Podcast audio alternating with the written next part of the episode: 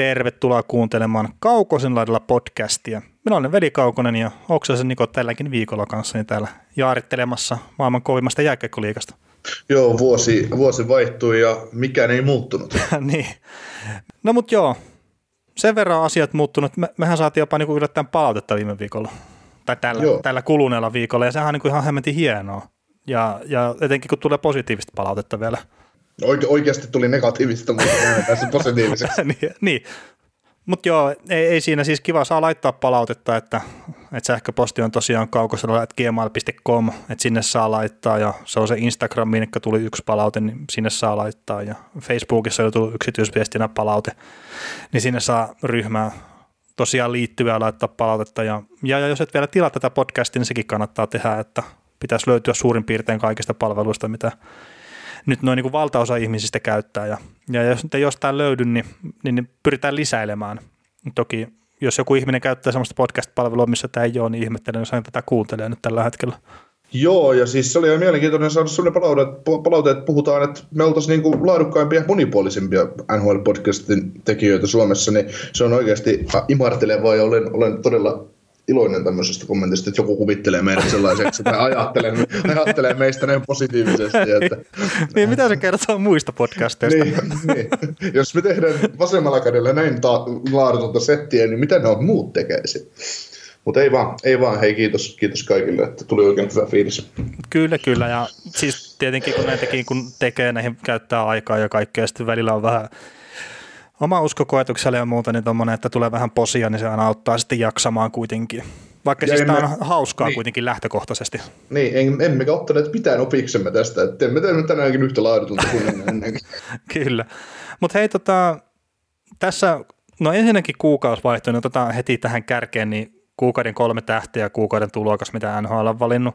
Ja sitten sen jälkeen otetaan nopeasti tuommoista kauden puolivälin tilasta, että taas tärähti semmoinen sähköposti, missä oli hemmetisti kaiken maailman numeroita ja mä omasta mielestäni fiksuimpia sieltä kokoisin sitten tuohon meille, mitä vähän niin kuin jutellaan läpi ja sitten on kevyttä uutiskimaraa, että mitä, mitä tässä nyt on tapahtunut vuoden vaihteen ympärillä jo. Suomalaisia otetaan vähän, että siitäkin puhutaan suomalaisista, niin kuin, että mitä joulukuussa on tapahtunut ja ehkä mitä viime vuoden, vuoden 2019 aikana on tapahtunut. Ja sitten viikon joukkueena San Jose Sarks sitten joskus tunnin kuluttua. No joskus, joskus. Itse asiassa tämä pitää yrittää tehdä nyt oikeasti nopeasti, kun lauantai-iltaa mennään, kello rupeaa olemaan sen verran, että noin tunti Suomen peli alkuun aikaa, niin olevina pitäisi tehdä nopeasti, mutta mä tiedän, että mä en tule sitä peliä katsoa alusta asti. Niin, jos kolmannen erä alkuun, niin ollaan ihan tyytyväisiä. niin, kyllä. Mutta hei, mennään kuukauden kolmeen tähteen, eli ykköstähtenä Jonathan Huberdo, toi Florida Panthersin laitahyökkääjä ja 13 peliin, niin tehot 6 plus 16, eli 22 pistettä, ja olisiko jotenkin sille, että se teki kaksi vai kolme neljän pisteen peliä niin kuin jotenkin ihan tosi lähekkää, vai olisiko jopa peräkkäisessä pelissä se teki neljä pistettä? Että... No oliko kolme, pe- kolme peliä putkeen, kun paino neljä bongoa. Et, siis Huberdi on pelannut ihan täysin mun tut- pois mun tutkanalta, että et, et mä olisin melkein Jack Eicheli voinut luoda tuon kuinka ykköstä koska silläkin oli aika hyvä pisteputki ja kannattaa niin. niin yksinään Buffalo. Että, no ihan sama.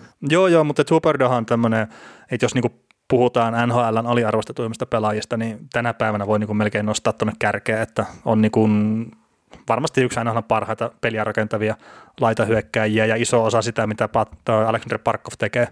Yhtään mitään niin parkkuita ottamatta pois, mutta Huberdo on todella tärkeä osa sitä ketjua. Joo, se on kaksi aliarvostettua kaveria samassa kentässä.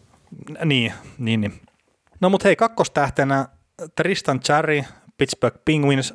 Siellä on näköjään NHL toimistollakin kuunnellaan näitä meidän podcasteja, sillä mähän Cherryä vähän niin kuin hehkuteltiin tuossa jo aikaisemmin ja tosiaan kahdeksan voittoa, kolme nolla peliä, 1,54 päästettyä maalien keskiarvo ja torjuntaprosentti 94,7 tuossa joulukuun aikana, että tuommoisella maalivahtipillä kelpaa lähteä peleihin.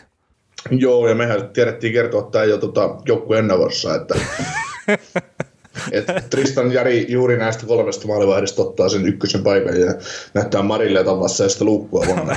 Juu, nimenomaan siellä, just sieltä asti jo kerrottiin. Juu, ei.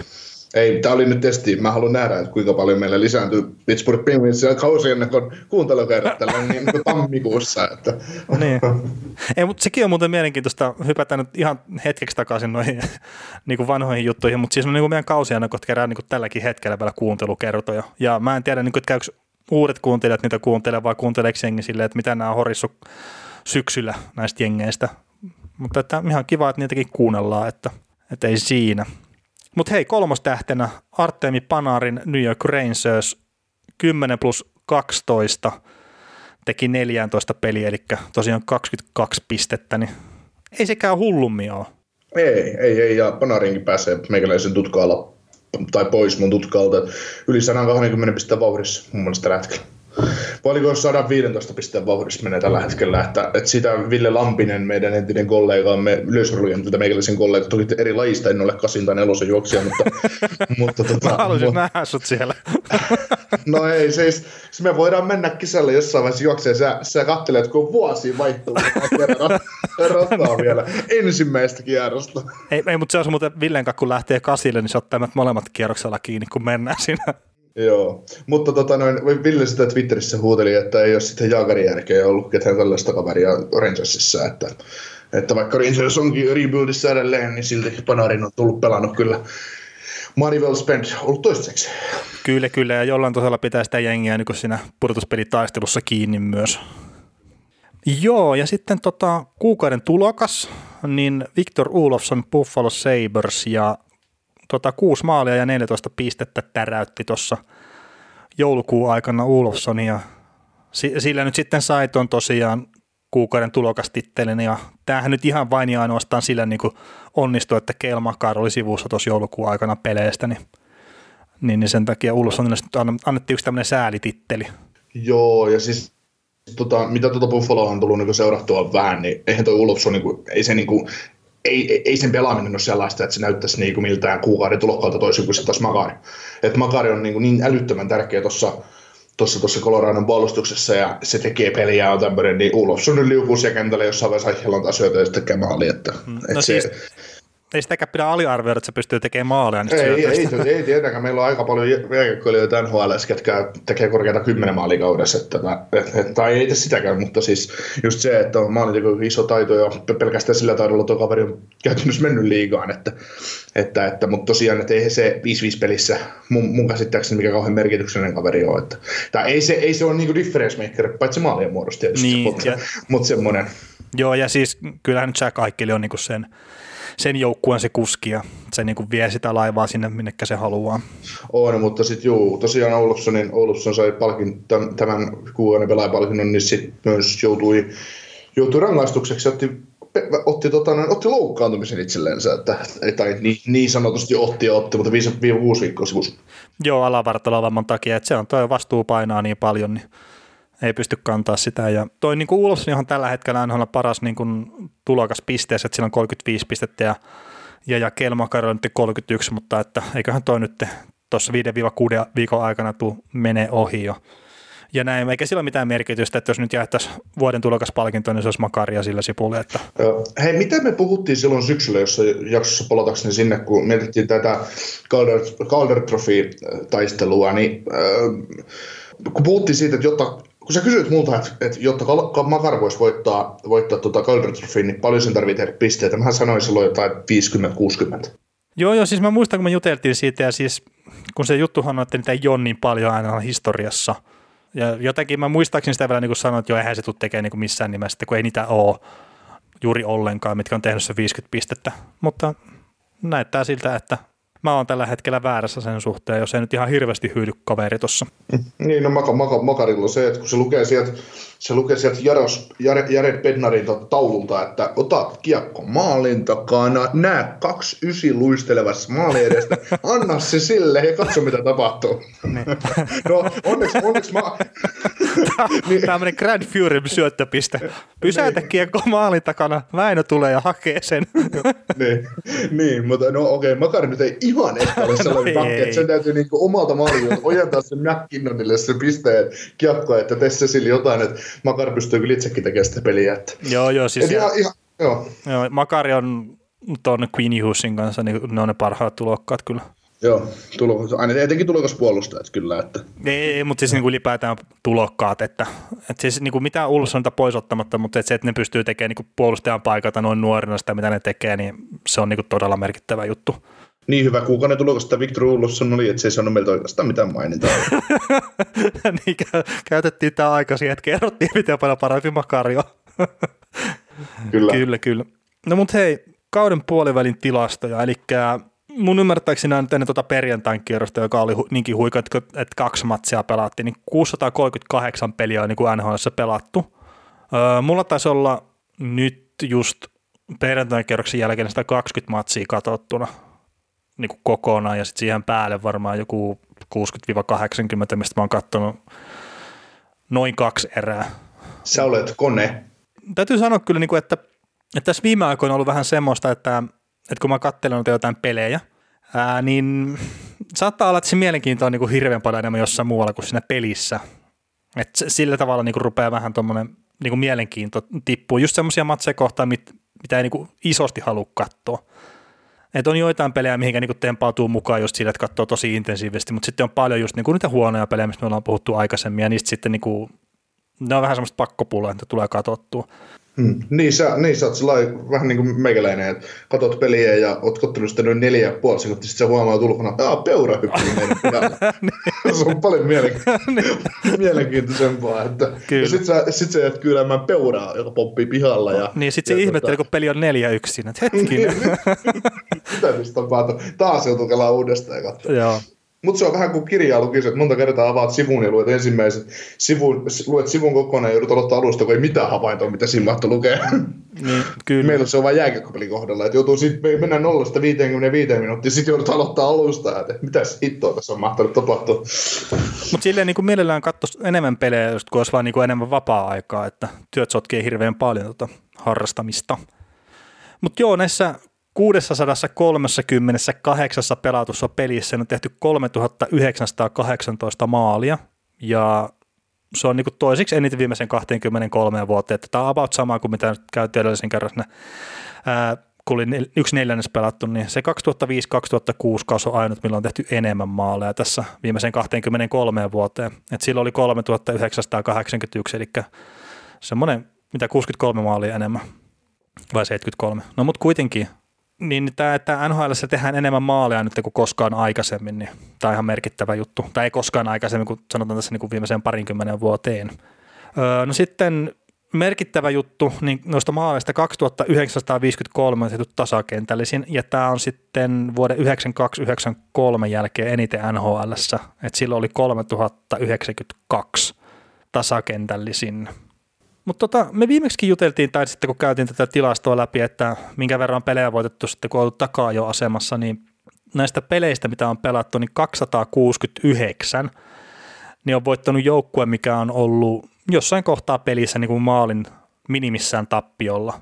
Ja toi on niin kuin melkein puolet noista peleistä.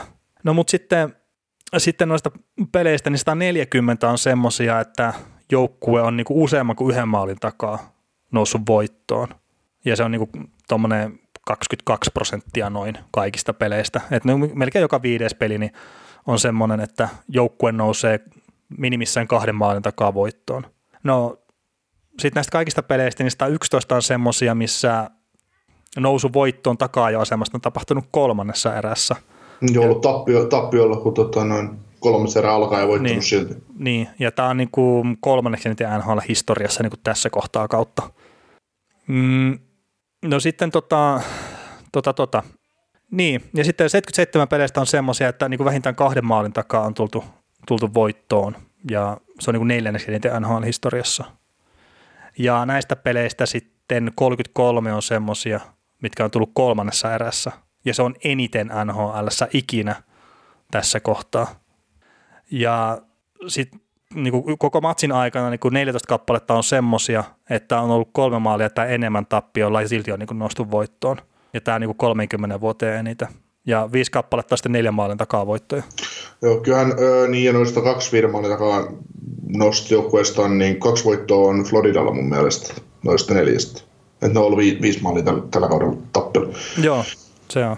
Eikö mä vaan Mun... mietin tuossa, että mä niinku, saatoin jossain kohtaa niinku lukea väärin, tota, kun oli tuo 140 peliä, että yksi joukkue on niin kuin onnistunut tuon useamman maalin eron kuin Romaan umpeen, mutta että, että se ei ole niin kuin voittoon asti mennyt. Mutta. Joo, mutta tuossa tota noin, Tuo jännä juttu, että kyllä niin jos sä johdat kolmen neljällä maalin peliin ja sä onnistut ryssimään se niin vastustajalle, niin se on sun paskuutta siinä vaiheessa. Et, on, et, on se sitäkin, ah. mutta se kertoo myös siitä, että tuo NHL avautuu sarjana. Ja se myös kertoo mm. siitä, että tuo sarja nuorenee. Niin, kun pelit on enemmän just hurlumheitä tavallaan. Et, ei niinku, mut joo, ei se, ei se vaan, niinku, monessa keskustelussa aina käytetään, että jos joku joukkue nousee kolmen tai neljä maalin takaa voittoa, joo, mitä että he osoittaa ja näin, mutta sitten sä katsot pelejä, pelejä niin ei, ei välttämättä ole mitään tekemistä, mutta sitten jos katsotaan, kun me mennään kohta tuohon viikko tai uuden vuoden päivänä pelatta, pelattaneeseen Winter Classicin, niin siinä sitten taas, vaikka Nashville johti ekaan jälkeen peli 2-0, niin tota, se peli vaan näytti siltä, että toi on väistämätöntä, että toi Dallas voittaa ton pelin. Et joskushan on niitä pelejä, että se tavallaan se joukkue, joka johtaa, niin on päässyt ansaitsemattomasti siihen tilanteeseen. Ja sitten sä niin näet, että kun tämä peli tästä rullailee eteenpäin, niin tämä toinen joukkue ei voi olla voittamaton Niin kuin mä oon joskus puhunut näissä meidän podcasteissa, että kun sä oot nähnyt, itse katsonut jotain peliä sillä lailla, että yli Boston Toronto-matseja, että, että, että että miten tämä Toronto voi johtaa tätä peliä. Tämä on täysin käsittämätöntä, että, että ei voi kääntyä muuta kuin Bostonin voitto. Niin. No mutta semmoisen on joskus, että just joku pari ylivoimamaalia väärälle joukkueelle tavallaan sinne, tai väärälle joukkueelle, siis sille joukkueelle, mikä hallitse peliä niin kuin pelin alkupuolella, niin sitten se saattaa kääntyä. Kääntyä. Ja siis kun joskus on myös niitä, että se, sanotaan just vaikka se Boston, että se pelaa niin kuin hemmetin hyvää kiekkoa, mutta sitten tulee vaan niin kuin muutama no vasta hyökkäystä ihan mikä tahansa tai maalivahti niin kuin vaan ihan hörppii. Mm. Et niinkin uskomatonta kuin se on, niin sekin on mahdollista ihan jopa NHL-tasolla. Että et onhan niitä. Mutta hei, ennen kuin mennään tuohon Winter Classickiin, niin mainitaan nyt vielä, että Conor McDavid on nyt toista kertaa peräkkäin niin kuin kalenterivuoden tehokkain pelaaja, että 82 peliä pelasi 2019 vuoden aikana ja teki tehot 42 plus 80, eli sitä 22 pistettä ja oli ensimmäinen pelaaja sitten Jarmir Jaakerin 9899, joka on niin peräkkäisinä vuosina niin tehnyt eniten pisteitä kalenterivuoden aikana. Ja Joo. Vein Kretski lisäksi sitten toinen pelaaja NHL-historiassa, joka on voittanut tuon niin kalenterivuoden pistepörssin tavallaan ennen 23 vuoden ikää. Joo, vaikka hienosti muuten menee nuo runkosarjat, että, että onks, oliko McDavid sivussa viime keväänä paljon pelejä, kun, Ei. Sul, niin just, että vuoteen kaksi, kaksi peliä. Että. Ei siis, ei, mutta sehän menee silleen kyllä aika lailla, että, että kun puolet kaudesta pelataan keväällä ja puolet kaudesta pelataan syksyllä niin kuin suhkot. Et nyt ollaan kauden puolen välissä ja me ollaan tammikuun neljännessä päivässä. Niin. Et, et kyllähän se vaan niin kuin menee silleen ja no McDavidillä oli nyt esimerkiksi tosi kuuma tuo syyskausi. Se on keväällä ollut kyllä jo aina hyvä, mutta että se Kutserovi vauhti jossain kohtaa niin kuin viime vuonna runkosarjassa sitä eroa sen verran, että McDavid ei pystynyt sitä runkosarjaa viime vuonna viemään sitä pistepörssiä, mutta veikkaa sitä tänä vuonna kyllä tekee senkin. Mutta joo, hei, Winter Classic pelattiin Dallasissa. Oliko se 4-2 se lopputulos? Joo. Joo, ja Nashvillehän meni 2-0 johtoon siinä, siinä pelissä.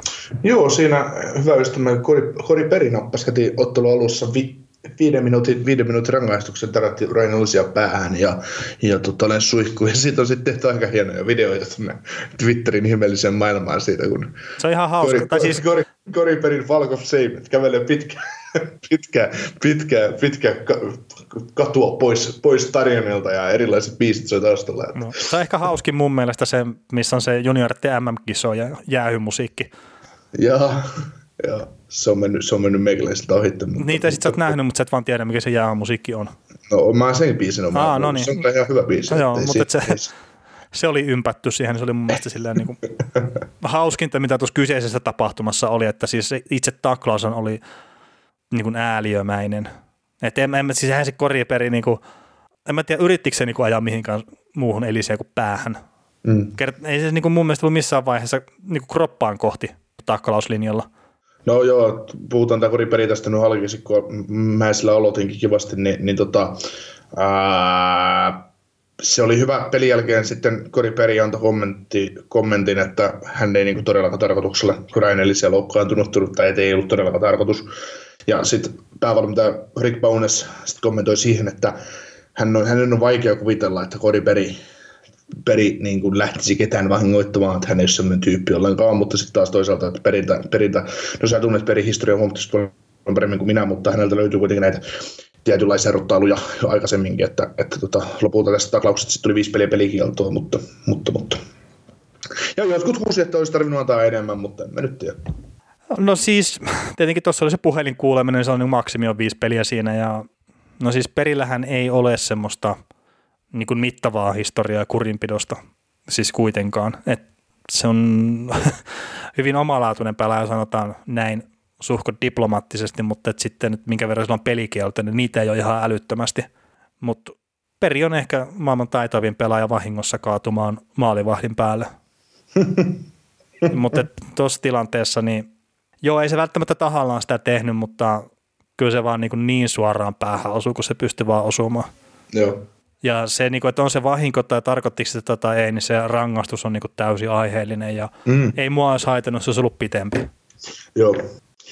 Joo, mutta itse, itse pelistä, katteliko sitä peliä etelämäisesti? Äh, siis mä katsoin sitä kaksi erää, mulla oli tarkoitus katsoa se kolmaskin erä, kertaa, siis se niin kuin parin erän osalta, mitä mä katoin sitä, nekin vielä niin kuin kahdessa eri pätkässä, niin se oli tota, silleen niin kuin ehkä paras Winter Classic-peli, mitä mä oon kattonut, noin niin kuin pelillisesti. Ja okei, siis ikävää, että se osittain niistä, niistä niin muistakin tapahtumista, kuin mikä tuo Elisin juttu oli. Että sitten siinä oli kaikkea muutakin semmoista vähän epämääräistä jo niiden kahden ensimmäisen erään aikana. Mutta siis pelinähän se oli niin kuin hyvä mun mielestä. Et se, siinä oli vähän semmoista niinku fiilistä. Joo, siis no, meillä kyllä tässä, että just, että kun Nashville karkas 5-2-0 johtoon avauserässä tämän Perryn, Perryn vitosen takia, joka me käytiinkin tässä just läpi, niin, niin tota, Mä missasin se avauserässä ihan täysin. Mä olin vielä jossain huinimassa itse, että mä pyppäsin vasta toisesta erästä mukaan, mutta, mutta, mutta siinä oli just, että Dallas tuli siihen kotiottelussa tavallaan niin kuin suosikkina, suosikkina ja Kurjanov ilmeisesti missä pilkun siinä avauserässä myös, mutta, mutta, mutta se niin kuin toinen, toinen erä ja sitten se meininki, mikä siellä Dallasissa oli, kun Dallas sai peliä pelien käyntiin, niin se oli kyllä just todella niin kuin viihdyttävä, viihdyttävä Winter Classic. Yleensä Winter, Winter Classic on semmoinen, että se, no pelataan nyt tämmöinen paska pois alta, että no NHL-markkinointia ja tämmöistä plassylläätä. Että et tuossa kun katsoo, että et puhu, siitä oli jotain hienoja kuvikin tehty, että tyhmät etelävaltion jääkiekkovanit ette ymmärrä lajista mitään 86 000 ihmistä katsomassa peliä sillä että mutta toisaalta Dallas, Dallas olisi taas palvelukulttuuri kaupungilla, että siellä ymmärretään urheilun päälle taas, että vaikka NFL on tietysti ykkösjuttu ja sitten tulee koripallo ja sitten tulee kun baseballikin on sitten tulee koripallo, sitten tulee NASCAR, sitten tulee rodeo, sitten tulee possukilpailut ja sitten sit, sit, sit, sit, sit siellä ruvetaan, sit siellä ruvetaan miettimään, että... Sitten siellä on joku jätkän sakki. niin, sitten sit siellä on, sit siellä on kolitsi jalkapallo ja naisten softballi kolitsissa huomioon. Ai niin, täällä on, ai niin, ai niin, täällä on Dallas Stars-niminen jääkiekkojoukkuekin olemassa, että se on se 17 mielenkiintoisin asia siinä kaupungissa, mutta on kuitenkin. Kyllä. mutta, mutta, mutta tota noin, ää, no Glory Hunter ja kaupunkihan se on ihan siinä, että siellä mennään just sen mukaan niin kuin aika monessa muussakin paikassa tietysti Jenkeissä, että mikä kiinnostaa, niin se on, se on kova juttu sillä hetkellä, että silloin kun Mavericks voitti tuossa mestaruuden NBAssä, niin Mavericks oli parasta sitten ei paljon leivä ja no Cowboys on silti parasta, vaikka ne on ihan persestä, että niin kuin NFL puolella, mutta, no joo, mutta näin. Joo, mutta tämä Glory Hunter juttukin, niin kyllähän tämä nyt on ihan joka ikisessä paikassa. Että, on, on, on. on, et, et on. Ei Suomessakaan Mantan patsalla paljon juhlittu, jos ei ole leijonat voittanut MM-kultaa tai huuhkajat päässyt tuonne EM-kisoihin jalkapallossa, että ei, ei, mitään, et, ei. ei sinne tappioon menty juhlimaan kyllä. No, ei, ei, mutta sitten tota, täytyy sanoa, että tämä vaikutti vähän klorihuttaamiselta kyllä toi huhka, tai niinku futisfanien triominen siellä patsalla, että ei mitään ole, eivät ole saavuttaneet mitään, ja silti juhlitaan siellä. Ja eikä kyllä tosiaan tavoittanut maailmanmestaruuksia. No, niin. no, mutta ei siis, mä ymmärrän kyllä sen, että, että pääsee ekaa kertaa, ja sitten jos on pitkään seurannut ja muuta, että, joo, joo. että haluaa juhlia. mutta hei, tota, jääkiekkoon takaisin, niin mikä sulla yleensä fiilis näistä tapahtumista?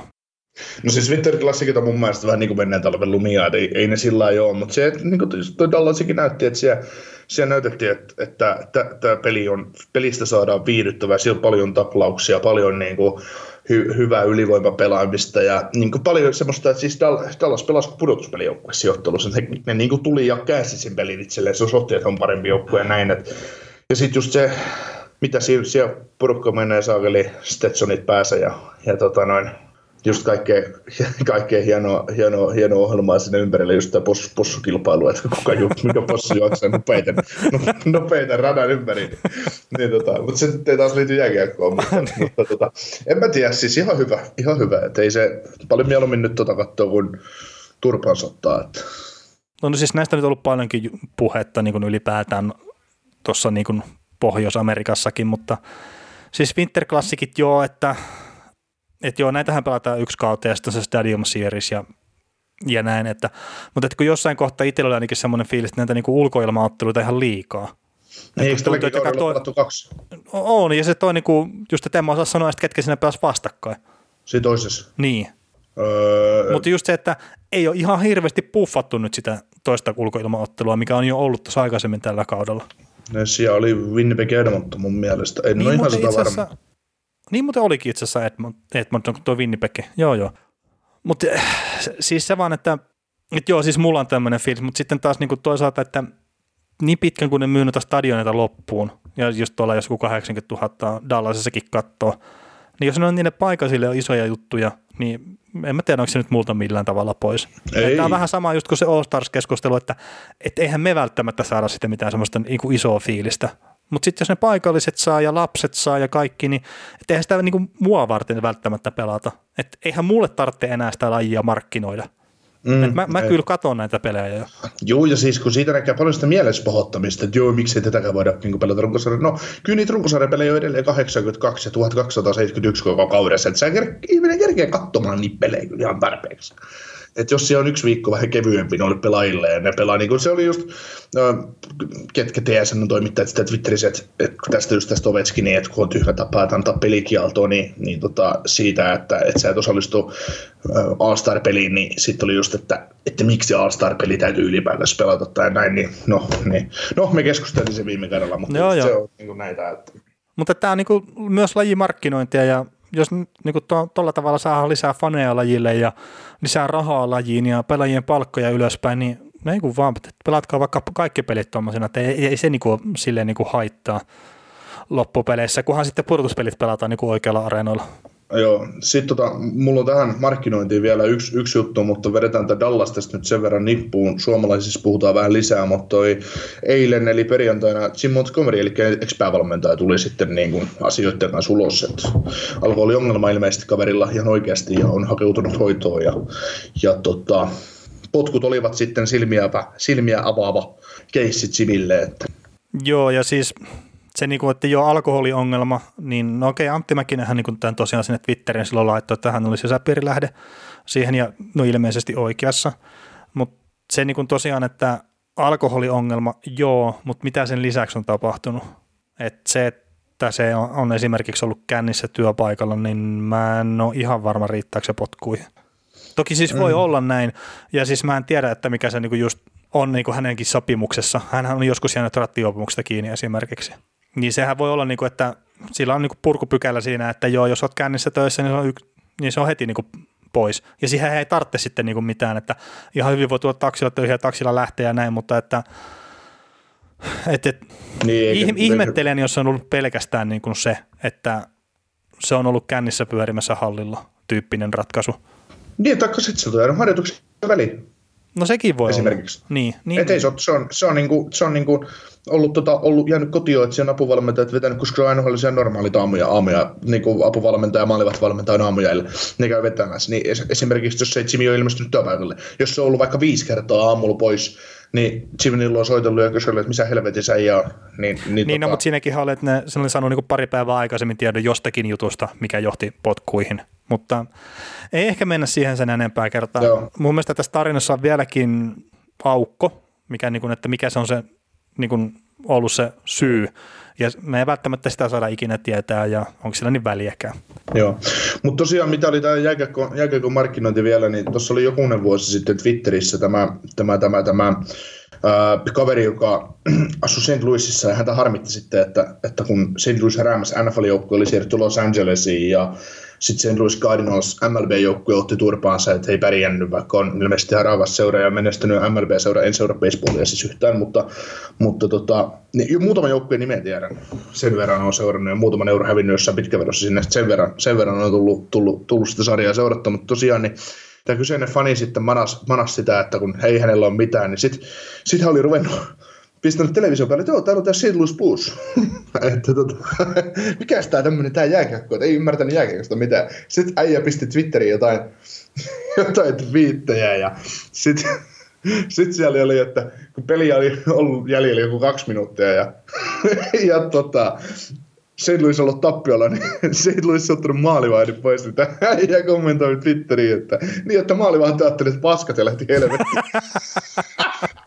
Nyt riitti, että, mikä tämä homma oikein mikä tämä homma oikein on. Ja, no ei mitään, siinä, siinä, siinä sitten tota noin, Siinä sitten tota. Louis Blues tarttui sit siihen ja rupesi tälle Tony-nimiselle äijälle sit puhumaan, puhumaan juttuja, että ei mitään, että hei tervetuloa, että me, me kaivataan, että jos, jos Rams ja nämä on jättänyt sut, niin, niin tota, että tuut peliin, niin me tarjotaan sulle liput tuosta parhailta paikoilta, että katsoa, että me koukutetaan sitten jääkiekkoa. Ja, ja sitten sanoi, että, joo, että hän voisi ruveta kannattaa jotain, tota, jotain kädetöntä loseria, joka ei edes tiedä, miten mailaa pidetään oikeinpäin käsissä, niin Vladimir Tarasenko meni kommentoimaan siihen, että mä voin auttaa sua sinne. Sä, sä saat, sä, mä voin antaa sulle mun, mun, mun fanipainon nimmarilla, että, että mä oon semmonen pelaaja. Että, ja tota, sieltä sitten Tarasenko paitaa päälle ja katsomaan pelejä. Että käydä semmoinen puu, puu, puukäsi tuli sieltä sitten, että, että nämä on näitä juttuja, että en tiedä, seuraako kyseinen kaveri sitten jääkiekkoa enää, enää kuinka kauheasti. Olen nähnyt joskus jotain viittejä NHL liittyen häneltä, mutta, mutta tota, tämä on tätä hienoa markkinointia, että kun osataan, osataan niin kuin napata kunnolla asiasta kiinni ja pistää vähän pettä myllyyn, niin siellä on, siellä on PR-osasto tai kuka ikinä onkaan ollut, niin haistanut Otsa. hyvin tämän raon kyllä. Että. Joo, joo. Mutta joo, tota, odotako pari puolustaja-uutista tähän, eli ei kannanut vähän ikävän pelikkää New York Andersin pakki Adam Pele on nyt loppukauden ulkona akillesjänne vamman takia ja harjoituksessa mun ymmärtääkseni sattunut tuo kyseinen vamma. Poikki ilmeisesti mennyt. Niin, ja Lou Lamorella oli silleen, että tämmöinen niin friikki-onnettomuus, että, että, että ei niin kuin ymmärrä, tai että just tämmöisiä valitettavasti sattuu välillä, mutta että minkäs noille voi. Ja, ja no sitten tämä niin kuin huonompi Ruotsin Sebastian Aho on kutsuttu ylös sitten paikkaille tuota pelehjä. Onko Andersin puolustus vaan niin laadukas vai minkä takia just Sebastian Aho on pelannut AHL koko ajan? Ei ole varmaan sopinut ylös vai onko kyse siitä, että ei riitä? Koska mun mielestä Aho pelasi silloin tosi hyvin, kun se ensimmäisiä kertoja NHL kokeili.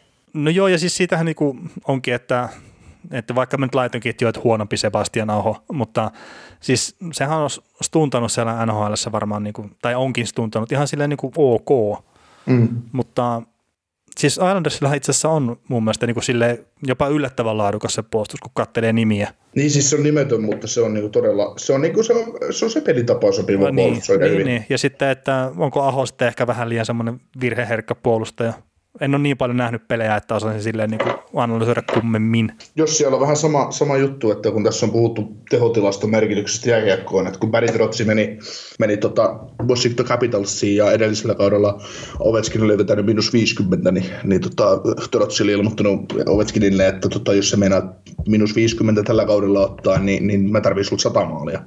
että, tota, sit, sit sä saat olla minus 50, jos sä teet 100 maalikauteen, mutta muuten, muuten tämä homman täytyy muuttua. Että jos tässä on vähän samanlainen ajattelumalli, että, että tarvii niin olla voittava, joukkueelle voittava pelaaja. Niin, niin kyllä.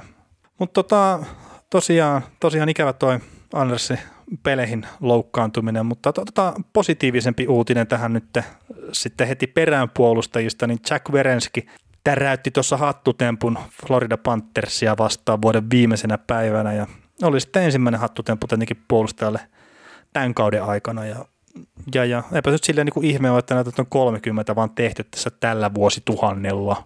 Ja tämmöiset suuruudet kuin Lubomir Visnoski ja Matthew Snyder on ainoat, jotka on onnistunut kahdesti tekemään hattutempun puolustajista.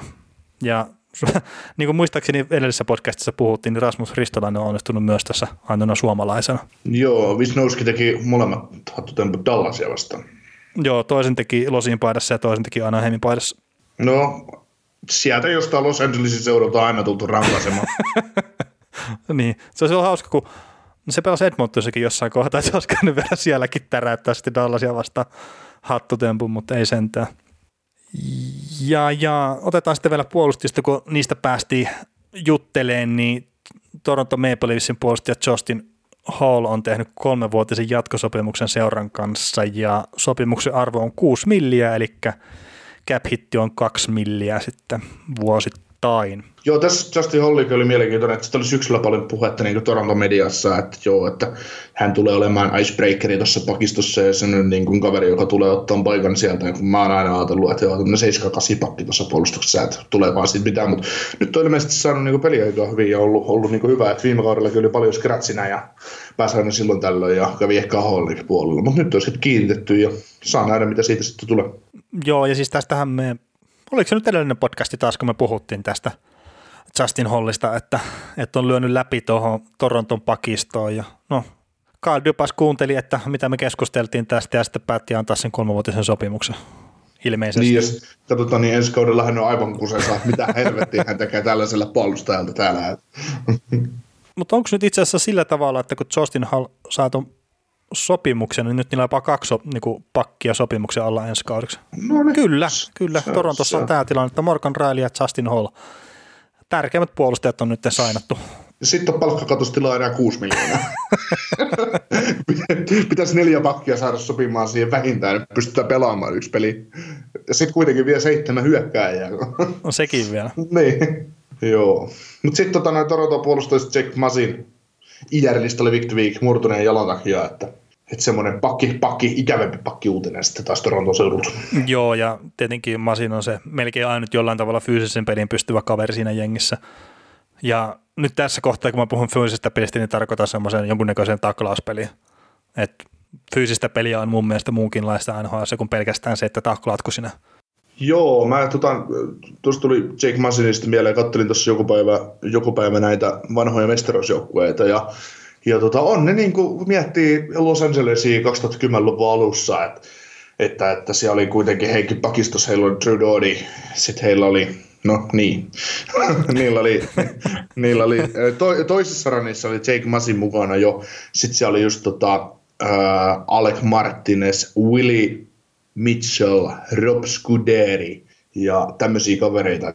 No ei se nyt ehkä ihan ole ollut semmoinen puolustus, mitä niin kuin nykypäivän NHL ehkä ihainoidaan, mutta se oli sitä sen ajan NHL. Että joo, silloin voit, voittaa fyysisellä pelaamisella.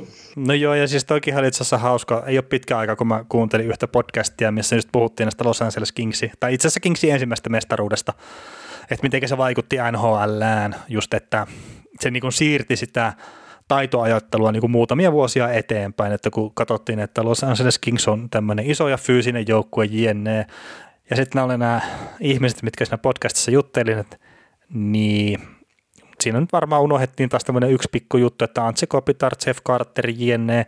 Joo, no isokokoisia pelaajia, mutta myös aika hyviä pelaajia. Mutta että... Niin, ja sitten Pet- Peter Ciarelli oli tästä, otti tästä opia Stainas Lusitsin moneksi vuodeksi Edmontoniin.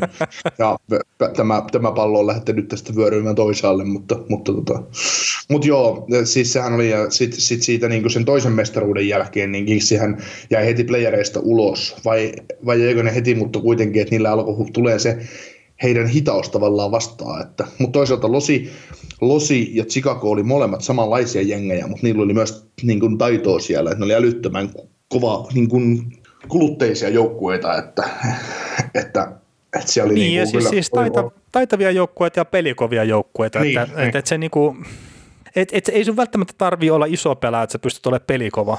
Mm. Terveisiä vaan Tio Fleuriltä. Mutta sitten sit siitä tuli just, niin kun, kun mietitään tätä menne, menneisyyttä, mennettä aikaa tässä, että, että sitten tuli Pittsburgh Penguins, joka murskas San Joseen ja Nashvillen putkeen sillä, koska ne piti kiekkoa ja niin paljon nopeita peliä, ettei sitä saatu vaan yksinkertaisesti kiinni sitä jengiä. Ja sitten tuli Washington ja Vegas pelas finaalit vähän semmoinen saman tyylinen, mutta sitten taas viime kevät missasin tuossa jonkun joukkueen välistä, mutta joka tapauksessa varmaan, niin, niin tota viime kevät, niin sitten tuli taas semmoinen joukkue, joka tuli Romoluisina, mutta vähän taas nopeampana tavallaan Romulu joukkueena voittaa. Et niin kuin, jos miettii sen Louisia, niin onhan St. Louisi äh, lähempänä kuitenkin sitten 2010-luvun Los Angeles Kingsia kuin Pittsburgh Penguinsia. Niin, mutta sitten siinäkin taas, että siinä on isokokoisia pelaajia, mutta siinä on hyviä pelaajia. Niin, niin, niin sitä juuri. Että ei, et ei se ollutkaan se, se armoton luistelunopeus ja armoton taitotaso, mitä siellä kentällä oli, että mikä olisi juhlinnut, vaan ennen kaikkea oli se, että tarvi olla sitä, niin kuin, tarvi olla sitä että millain voitetaan kulmat ja maaliedustat ja muut. Niin, niin, niin, ja sitten no senkin, mikä mä oon niin nähnyt jonkun, siis mä muistan näinkö mä niin lukemia, vai oliko se vaan, niin kuin, että oli merkattu silleen niin ykkösestä JNE, mutta että niin pudotuspeleissä viime vuonna tai viime keväänä, niin St. Louis Blues menetti vähiten kiekkoja keskialueella. Ja siis se on vaan niinku semmoinen juttu, että me ollaan niinku aikaisemmin joskus puhuttu noista, että keskialueen kiekon menetykset on semmoinen, mitä, mitä ei vaan saa tulla yksinkertaisesti. Ja Plus pelasi sen hyvin. Niin, ja arvakas kuka, valmentaja, arvaus kuka valmentaja sanoi tästä asiasta noin neljä vuotta sitten, kun hän tuli takaisin NHL-päävalmentajaksi. Että kun voit, sun täytyy voittaa keskialueen, jotta sä voit voittaa puolustusalueen ja hyökkäysalueen. No nyt kun sä heitit tämän tälleen, niin Mä nyt heitän tämmöisen arvauksen kuin John Tortorella. No. No, no, no. no Ken no. Hitchcock. Ah, Ken Hitchcock. Ah, no niin, no totta. Hitchcock, vaikka Hitchcock oli muinaisjäänne, kun hän tuli Dallasiin, niin hän puhui ensimmäisissä, ensimmäisissä tota, kun hän oli äh, julkistettu päävalmentajaksi, niin hän sanoi, että meidän täytyy voittaa keskialueella, keskialueella paras, me ei voida menettää kiekkoja siinä, koska jotta, jos sä hallitset keskialueen, niin sä hallitset myös puolustusalueen ja hyökkäysalueen siinä samassa. Eli tästä taas päästään Aasin siihen, että kyllä hän, niin kuin vaikka hän on muinaisjäänne ollut, niin hän kyllä tietää ihan tasan tarkkaan, mitä siellä pelistä täytyy. No, se on lainalaisuus jääkiekossa toki. Niin, no siis tie, tietyt mutta, lainalaisuudet ei ole muuttunut jääkiekossa ikinä. Ei, se, ei, se vaan, ei. miten sä pääset tänä päivänä niistä jutuista yli, niin ne, ne tekniikat on kyllä. saattanut muuttua siitä, kyllä. mitä ollut 80-luvulla tai 90-luvulla. Mm. Kyllä, kyllä, kyllä. Ja, ja pelaajien nopeus tai kasvanut nopeus, niin mä näkisin, että se on edesauttanut sitä, että esimerkiksi tänä päivänä karvataan hyökkäyspäässä hirveän paljon aktiivisemmin kuin vielä kymmenen vuotta sitten. Mm, Kertaa, että sä vaan pääsit niin paljon nopeammin siihen kiekolliseen puolustajan Joo. kiinni, jne. Joo, mutta siis voisin veikata, että jos St. Louis Plus hävisi vähiten kiekkoja keskialueella, niin toiseksi vähiten hävisi Boston Bruins, joka pelasi finaalissa vastassa. No se voi hyvinkin olla, mutta, mutta joo, hei tota, Montreal Canadiens hypätään seuraavaksi. Eli no lähdetään negatiivisesta liikkeelle siellä. Mä en tiedä kumpi näistä on negatiivisempi. No itse asiassa, no, tai itse asiassa tiedän kumpi on negatiivisempi, mutta siis niin Brendan Gallagher sai ikävän näköisen iskun tuosta Pentsiaratin polvesta päähänsä ja on nyt sitten ylävartalovamman takia sivussa, eli suomeksi sanottuna aivotärähdyksen takia sivussa. Ja, ja se, että minkä aikaa hän on nyt sivussa, niin kuka tietää, mutta osittain tämä nyt sitten johti ehkä tämmöiseen toiseen ikävään asiaan, eli ne teki sopimuksen Ilja Kovaltsukin kanssa. Ne tarvii pelimiehen siihen jengi. No sekin on tietenkin totta, että ne tarvii pelimiehiä ja sitten, no osittain myös niin kuin vähän samaa sarjaa, mutta äh, siis Montreal Canadiens sitten niin myi Mike Railin pois joukkueesta ja no ne sai sitä vastineeksi Andrew Sturz ja vitoskerroksen varauksen, ja sitten heti perään ne hankki Buffalo Sabresilta Marcos Candellan. Eli ne niin päivitti puolustusta vähän paremmaksi. Mutta siis, no Montrealhan nyt on ollut vähän loukkaantumisia tässä viime aikoina, ja toi, että Gallagher, eli joukkueen Montreal Canadiens on sitä, mitä Brendan Gallagher on, niin, niin kuin mun mielestä, mistä me puhuttiin viime viikolla, niin se, se, se, se, tippuu nyt tuosta pois, niin, niin se on iso isko tuli joukkueelle kyllä. Joo. Ja tosi itse asiassa mä katsoin Tampaa vastaan tuon Montrealin pelin, niin se oli siis niin kuin ensinnäkin mun mielestä Montreal olisi pitänyt voittaa se peli, että ne hävisi 2-1 Tampalle. Ja se oli silleen niin kuin vielä tosi kiva noin niin kuin Carey Pricein kannalta, että se lahjoitti sen 2-1 maalin sitten, että se kävi puppeloimassa tuon kiekon maalin takana. Olisiko se Steven Stamkos ollut, mikä sitten syötti tuolle Nikita Kutseroville ja tyhjää maalin sai Kutserovi pistää sitten, niin, niin, niin silleen niin kuin harmi, mutta että hyvin ne pelasi siinä tota, Tampaa vastaan se ensimmäisen pelin ilman Kalageria ainakin. Että. Mutta mielenkiintoista nähdä, miten Kovatsuk istuu tuohon Canadiensin pelitapaan, mikä nyt ei ehkä ole ihan tehty Kovatsukin kaltaiselle leijujalle. No joo, siis tota noin, Kovaltsukkihan sanoi, että hän haluaa, hän tuli NHL takaisin, jotta hän voisi voittaa Stanley Cupin. Ja hän, haluaa, hän sanoi nyt sitten, että hän haluaa contenderia, että hän haluaisi päästä koittaa, niin no Montreal ei ole contender, mutta, mutta nyt nyt jos, on. Siis, jos, jos Kovaltsuk nyt, nyt takois, sanotaan tähän kahteen kuukauteen, mitä on siirretty, vajaa kaksi kuukautta, kun on siirretty takarajaan, niin, niin, niin, niin takois nyt sen 5-10 maalia, tekisi sen 10-15 pistettä, niin jos Montreal, vaikka Montreal menisikin huonosti, niin se pääsi kontenderiin tuolla Niin, sopimuksella. niin, niin. Mutta tota, tuli tuosta muuten, kun Tampasta sanoi, että me ollaan Tampaa, Tampaa dissattu, niin viimeiset 10, 7, 2, 1 ja viiden voiton letkussa, että No joo, heitetään tämmöinen välihuomio täältä. ei elä nyt hu- mitään välihuuteja. Mutta joo, siis tähän on koko saaka silleen niin kuin mielenkiintoinen, että hän kun tuli takaisin NHL, halusin contenderiin, no okei, okay, Los Angeles Kings, mielenkiintoinen valinta. No nyt sitten edelleenkin, että hän haluaa voittaa Stanley Cupin, no Montreal Canadiens. Okei, ei välttämättä ole hirveästi sitä semmoista niin kuin halukkuutta millään oikeasti hyvällä joukkueella sitä sainata, mutta edelleenkin tämmöinen niin kuin mielenkiintoinen valinta. Siis tää on show it, prove it. No, no joo, joo. Ja siis tämä on kaksisuuntainen diili. Juu, juu ja, ja, ja siis tota noin, Kovaltsukki, niin sitä just, että jos hän nyt näyttää, että hän, hän, hän niin kun, että joko hän voi olla Montrealille hyödyllinen pelaaja, tai sitten hän voisi olla mahdollisesti jollekin muu, muulle, koska no ei tuosta kolmoskierrosta suurempaa saa Kovaltsukista vaihdos ikinä, mutta, mutta kuitenkin. Kyllä, kyllä. Koska Kovatsukin, Kovatsukilla on taitoa niin paljon, että, että kyllä se, kyllä se jos jollekin joukkueen kolmoskentän laidas on, voi olla vahvistus. Niin ja siis, Ihan niin kuin semmoinen pieni difference maker siinä joukkueessa. ja siis sanotaan näin, että Ilja Kovatsuk, niin jos ei mitään muuta, niin se pystyy ylivoimalla varmasti olemaan hyödyllinen, niin sitä vaan käytetään oikein. Että, siis mä en usko, että se sen niin kuin one-timeri, mikä oli yhteen aikaan NHL pelätyimpiä, niin mä en usko, että se on niin paljon heikentynyt, että se pystyisi olemaan ylivoimalla hyödyllinen pelaaja. Mm. Mutta haluatko Montrealista vielä jotakin vai mennäänkö eteenpäin? Ei mennä Pittsburghiin. Joo, Pittsburgh Penguins, niin tota, satutko katsoa tuon Jake Kentselin loukkaantumisen? Oli aika ikävän näköinen. En, koska jotain pisteitä. En, en, en, en nähnyt loukkaantumista, mutta katsoin kuinka Kensel teki pisteitä ja toi minulle paljon pisteitä hokijäämässä sinua vastaan. No niin, no niin, hyvä. Ei, mutta siis, no Kentselihän teki maalin ja sekuntia myöhemmin hänen kautensa oli ohi. Että ajautui päin laitaa, olkapää edellä ja mulla on semmoinen tota, muistikuva, että mä näen, että niinku hätäleikkaus tehtiin, mitä se ikinä tarkoittaa sitten olkapään kohdalla. Mutta neljästä kuuteen kuukautta nyt niiden sivussa kyseinen kaveri ja tulee olemaan iso menetys tietenkin tuolle jengille. Että tosiaan yksi parhaita hyökkääjiä ja ei ole tosiaan taas niinku maailman nopein luistelija jne, mutta tämä älykäs pelaaja kentällä osaa hakeutua oikeaan paikkaan. Ja on osannut tästä jopa ilman Sidney Crosbya Mm. mistä sitten päästään aasinsilla siihen, että Sidney Crosby on palailemassa pelikentille, että mm. oli tuossa eilen Twitterissä kuva, missä se treenaili varusteet päällä.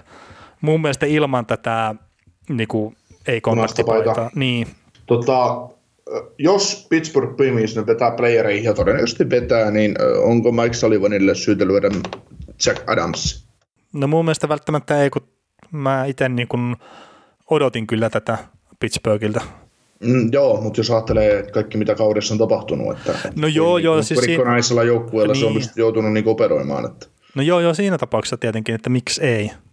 Miksi ei, mutta Kun, sitten ta, kun taas... tarvi, tarvi, tarviiko se mennä aina yllätysjoukkueelle semmoiselle, että ää, yllätysjoukkueen päävalmentajalle että sillä lailla, että ok, että jos nyt tota, Detroit Red Wings kääntäisi yhtäkkiä niin Jeff Blassille johdattaisi, no totta kai no, siinä ta- tapauksessa joo, mutta tota, mut, äh, ajatellaan ennen kautta, että et Ralph Krügeri nyt veisi Buffalo vaikka pudotuspeleihin.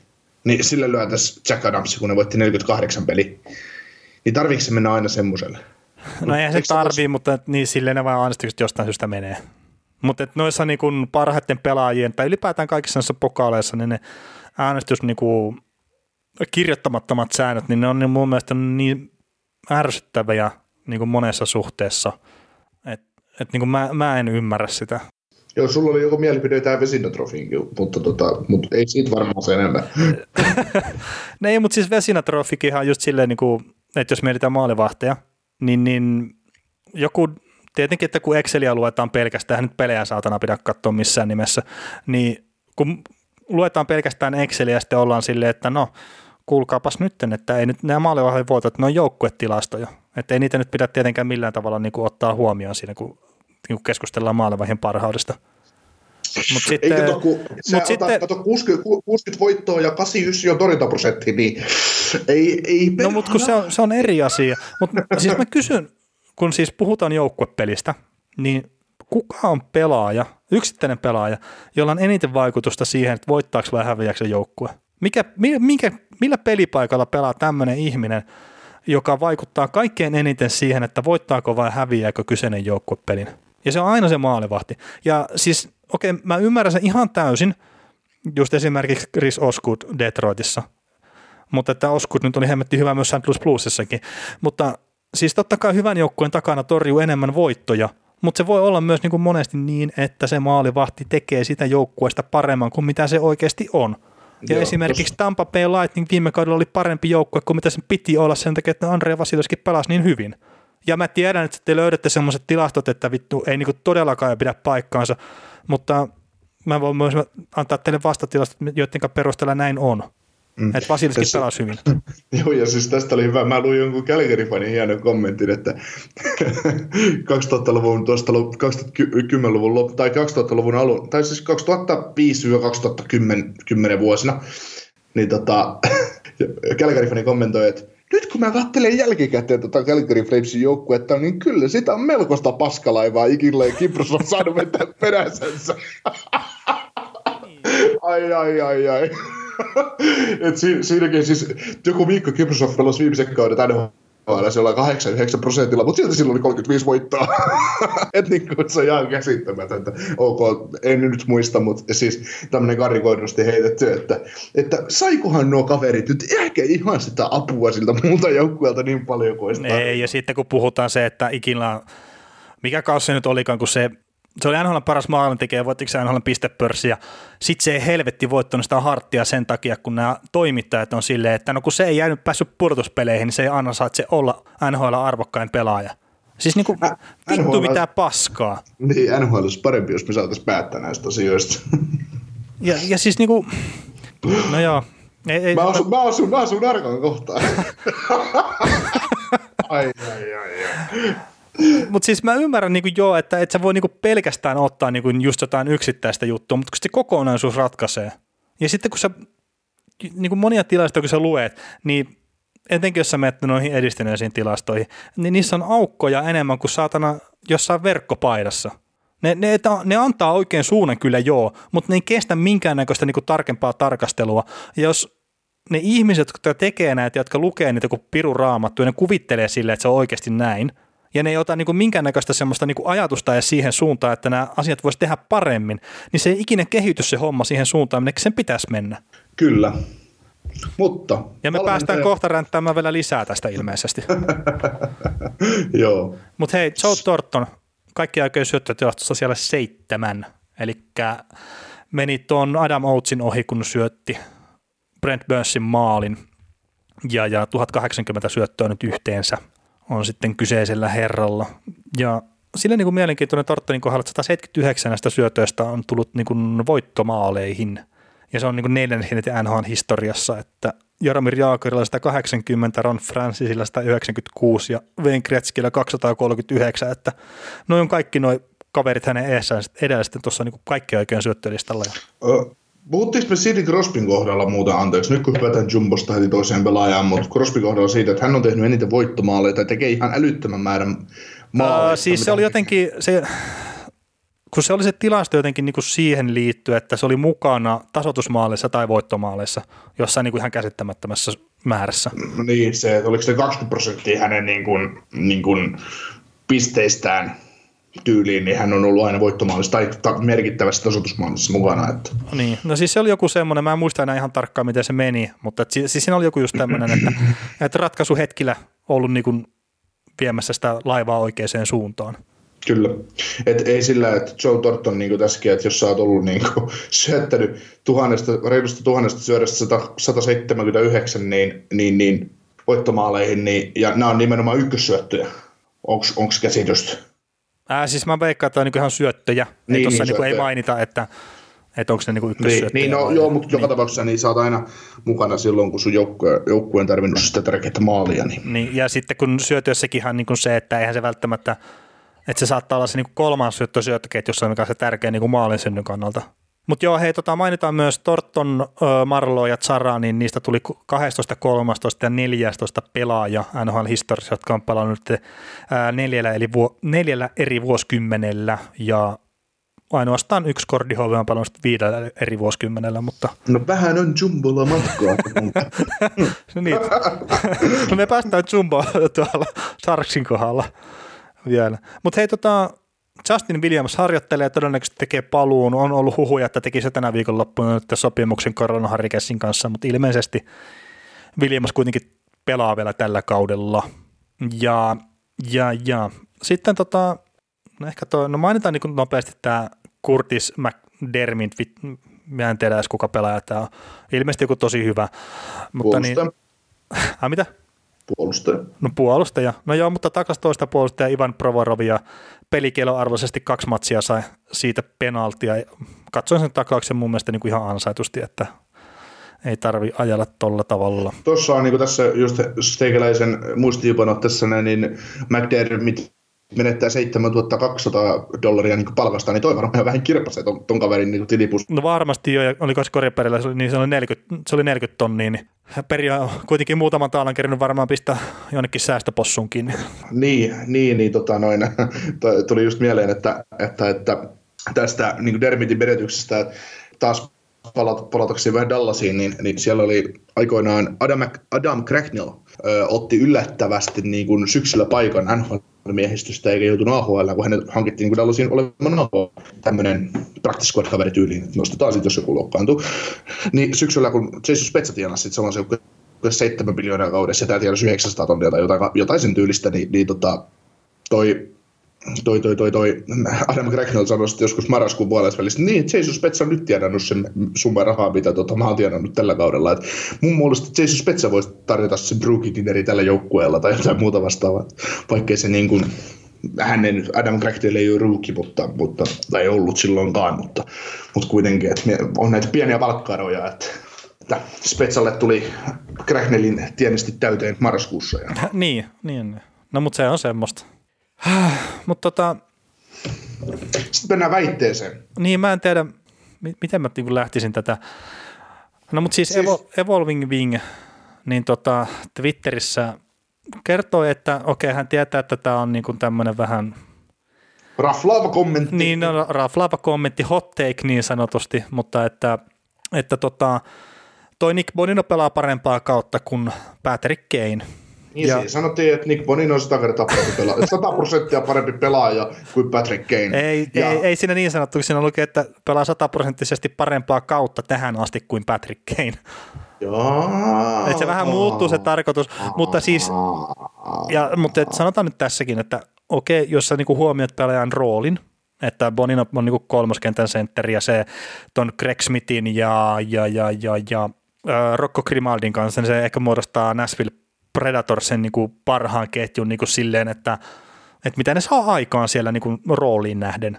Niin joo, mutta sitten ilman näitä kahta pelaa, niin Bonino, no aika Bonino niin kuin normitasolla on ollut, ollut. mutta sitten tähän niin kuin ympättiin grafiikka ja sitten GAR-tilasto, eli Call Up of Replacement-tilasto, niin, niin millä sitten perusteltiin tätä, että minkä takia Nick Bonino on parempi ollut tällä kaudella kuin Patrick Kane, ja itse asiassa tämä grafiikka, kun mä nyt olen tätä pari päivää katsellut, niin mun mielestä tässä on niin kuin ensinnäkin semmoinen ihan mielenkiintoinen yksityiskohta, että Patrick Kanein kohdalla, kun katsotaan XGF kautta 60, eli se on niin kuin maali odottama Chicago Blackhawksille silloin, kun Patrick Kane on kentällä, tai Patrick Kanein maali odottama per 60 minuuttia, niin tämä on mielenkiintoinen juttu, että ne on saanut sen miinukselle.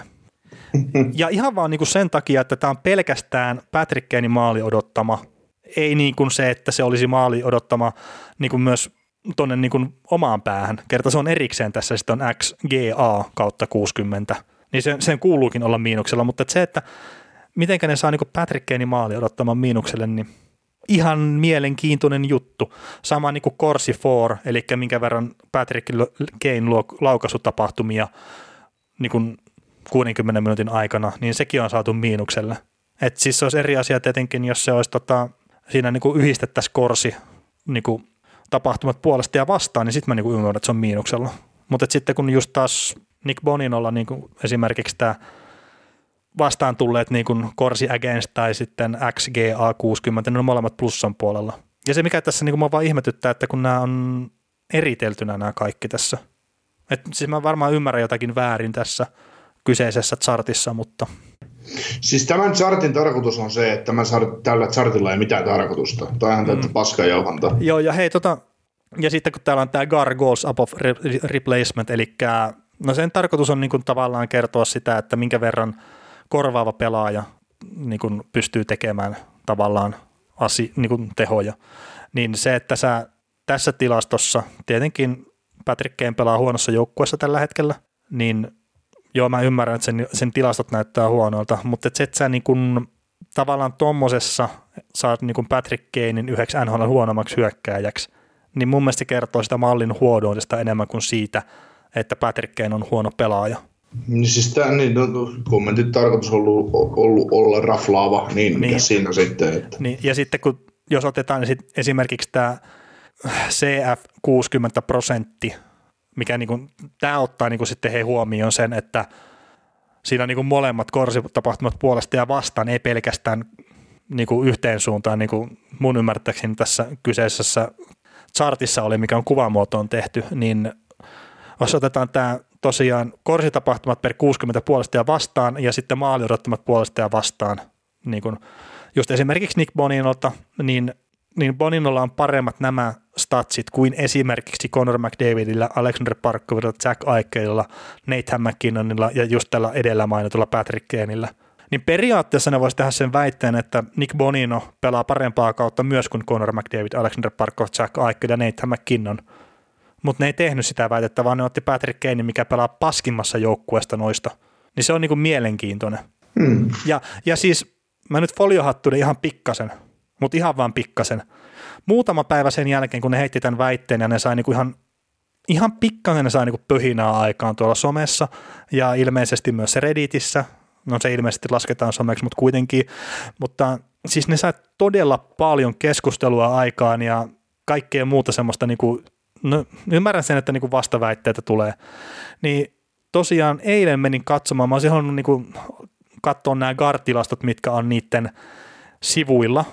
Evolving Hockey on se sivusto, missä niin nuo statsit on, mutta ne oli mennyt maksumuurin taakse, ne kyseiset tilastot, niin ihan vaan sille, että onkohan ihan sattuma, että otetaan tämmöinen niin suhkot raflaava kommentti, että Nick Bonina pelaa parempaa kautta kuin Patrick Kane, tehdään siitä semmoinen suhkot näyttävä paskamyrsky someen ja pari päivää sen jälkeen pistetään sitten iso osa edistyneistä tilastoista maksumuurin taakse. Nämä oli nimittäin aikaisemmin nämä tilastot oli siellä niin kuin saatavilla ihan vapaasti. Kerta olen niitä itsekin selannut ja tykkään itsekin niitä selata. Kerta mun hmm. mielestä, tai siis mä haluan niin kuin oppia ymmärtämään erilaisia asioita jääkiekosta myös tilastojen kautta, mutta kuten mä oon puhunut joskus jo aikaisemmin, niin yksittäisten pelaajien kohdalla nämä ei välttämättä niin kuin toimi hirveän hyvin. Mm. Ja no, mä annan myös niin kuin pari tilastoa sille, että minkä takia Patrick Kane on hyvä pelaaja edelleenkin, eikä niin kuin siellä 249 tai 172 jossain niin kuin GAR-tilastossa, niin Patrick Kanein kiekonhallinta-aika hyökkäysalueella on aivan viidenneksi paras. Ja nyt tietenkin sitten jengi, että okei, se pitää kiekkoalueella olla viisi minuuttia tai jotain. No ei, minuutti kolme sekuntia. Jack Eichel on tuon tilaston käreissä silloin minuutti 16 sekuntia. Nämä on Sportlogikin tilastoja sitten, että jos ketään kiinnostaa, niin että Point Hockeysta löytyy nämä. No toinen asia, missä Patrick On ihan NHLn eliittiä, niin on kiekon alueelle tuominen kontrollissa. Se on siinä tilastossa kolmantena. Siellä on 296 kontrolloitua alueelle tuontia. Tilaston käreessä on Conor McDavid 355, kakkosena Jack Eichel 297, eli Patrick Kane on yhden perässä Jack Eikelia tuossa tilastossa. Ja sitten mä heitän vielä semmoisen kysymyksen, mitä nyt ihan joka, jokainen saa itse niin omassa päissään miettiä. Saa, saa miettiä selvinkin päin. Mutta fingerporit on luettu. De, niin kuin, vaihdetaanpa Nick Bonino ja Patrick Kane päittäin. Että Patrick Kane pääsee pelaamaan Nashville Predatorsiin – ja siellä on semmoisia kavereita kuin esimerkiksi Roman Josi puolustuksessa tai Matias E3 ja olisi se Ryan Eliski, josta jos sitten takrottu tuosta Saikulle. Ja sit sä pistät Nick Boninon tonne Chicagon erittäin hyökkäysvoimaiseen joukkueeseen. Niin miettikääpä, että et mitenköhän noin menee noin tilastot sitten sen jälkeen olla pelaajilla. Mm. Mä väittäisin, että Patrick Kane olisi ihan heittämällä niin kuin top 10 pelaaja NHL, jopa edistynyt tilastojen kautta. Niin, voisi olla käri, se voisi olla kärjeskin siinä omassa kentässä, jos Nick Bonin on paikalla, no Bonin on sentteri, mutta, mutta, tota, mutta siihen samaan kenttään. Mutta se vaan, että, että kun äsken puhuttiin niistä vesinä tai niin kuin vesinasta ja maalivahtien voitosta, että jos on joukkuetilasto, että sä voi ottaa sitä, niin kuin, sitä voi ottaa niin kuin oikein maalivahtien kohdalla huomioon. Öö, no okei. Sitten nämä kenttäpelaajien kohdalla ne kuvittelee, että niillä on semmoiset niin kaavat noissa omissa jutuissaan, että ne pystyy laskemaan, että kuka on oikeasti hyvä pelaaja ja kuka on oikeasti huono pelaaja. Ja tämä Gar pitäisi niinku kertoa sitä olevina jotenkin. Niin mä oon aika helvetin varma, että sä et löydä semmoista jääkiekko-ihmistä koko maailmasta, joka pitää Nick Boninoa parempana pelaajana kuin Patrick Kanea. Tai että sanon sen edes, että Nick Bonino pelaa parempaa kautta tällä hetkellä kuin Patrick Kane. Että se on vaan niinku ihan pähkähullu väite. Mm. Että sen mä voin ostaa, että Nick Bonino pelaa roolissaan parempaa kautta kuin Patrick Kane tällä hetkellä. Niin, siis on Patrick Kane rooli on tehdä pisteitä ja olla se ratkaisu difference maker, mutta tekeekö Patrick Kane sitten kauhean huonosti? No ei mun mielestä. Sitten katsotaan, katsotaan tota Nashville, Nashville pitäisi voittaa pelejä ja olla, pudotus, olla keskidivisionin kärkijoukkueita ja, ja tota, Bonino pelaa semmoista roolia, mikä pelaa, missä tarkoitus pelata vastustajan parhaita pelaajia vastaan ja pelata hyvin puolustusvoittoista lätkää, niin onnistuuko Nick Bonino siinä roolissa, kun joukkue häviää pelejä? No Nick Bonino onnistuu omassa roolissa erittäin hyvin, sillä se niin kuin... No, se riittää, että pelaako tarpeeksi hyvin taas. Niin, no se, Nick Boninon piikkiin ei voi pistää sitä, että Nashville Predators on niin paska no joukkue ollut ei, tällä kaudella. Ei, ei, ei, sillä, ei sillä esimerkiksi just tämä Nick Bonino, Greg Smith, Rocco Grimaldi-ketju, mikä nyt on pelannut 189 minuuttia niin kuin yhdessä, ne on tehnyt 15 maalia ja päästänyt neljä. Tämä on, ollut, niin kuin, tämä on 5-5 pelissä tämä tilasto. Niin kuin ylivoimaa ei pelaa. niin, ja siis ylipäätään sitä 5-5 peliä ne pelaa kaikkein eniten. Mm. Ja sitten Nick Bonino no erossa näistä niin kuin Greg Smithistä ja Rocco Grimaldista, niin se on 153 minuuttia, ja sitten 7-7 on tota, maalit. Korsi mm. on 42 Boninolla, maalipaikat niin kuin 45-72 vastustajalle, Hy- hyvät maalipaikat 18-26 vastustajalle. Et, et, et se vaan niin kuin, että jos Nick Bonino poistaa Greg Smithin ja Rocco Grimaldin rinnalta, niin se on ihan täysin keskinkertainen pelaaja. Ja Greg Smith on esimerkiksi semmoinen pelaaja, mitä mä luulen, että sitä ei arvosteta tarpeeksi niin kuin sitä, miten hyvä kokonaisvaltainen pelaaja se on. Ja mä en mm. sano sitä, että Nick Bonin on huono pelaaja. Se on erittäin älykäs sentteri, joka pystyy sitten oikeanlaisten laitahyökkäjien kanssa tekemään tosi hyvää tulosta, niin kuin nähtiin Pittsburghissa.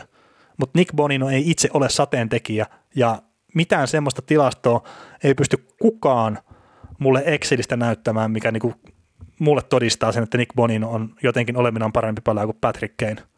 Vaikka jotkut tilastot niin näyttääkin, mutta että kun niitä pelejä olisi joskus hyvä katsoa, niitä ei pelata Excelissä niitä pelejä, vaikka mä ymmärrän sen hemmetin hyvin, että sä pystyt saamaan niinku semmoista osviittaa sieltä niinku niihin joukkuejuttuihin, että kumpi joukkue tulee voittamaan niinku pelejä. Mutta siis niinku me puhuttiin silloin Chicagon pätkässä sitä, että Patrick Kane on Chicago Blackhawksin hyökkäys, ja se ei ole muuttunut yhtään minnekään. Mm. No se on ollut sitä monta vuotta.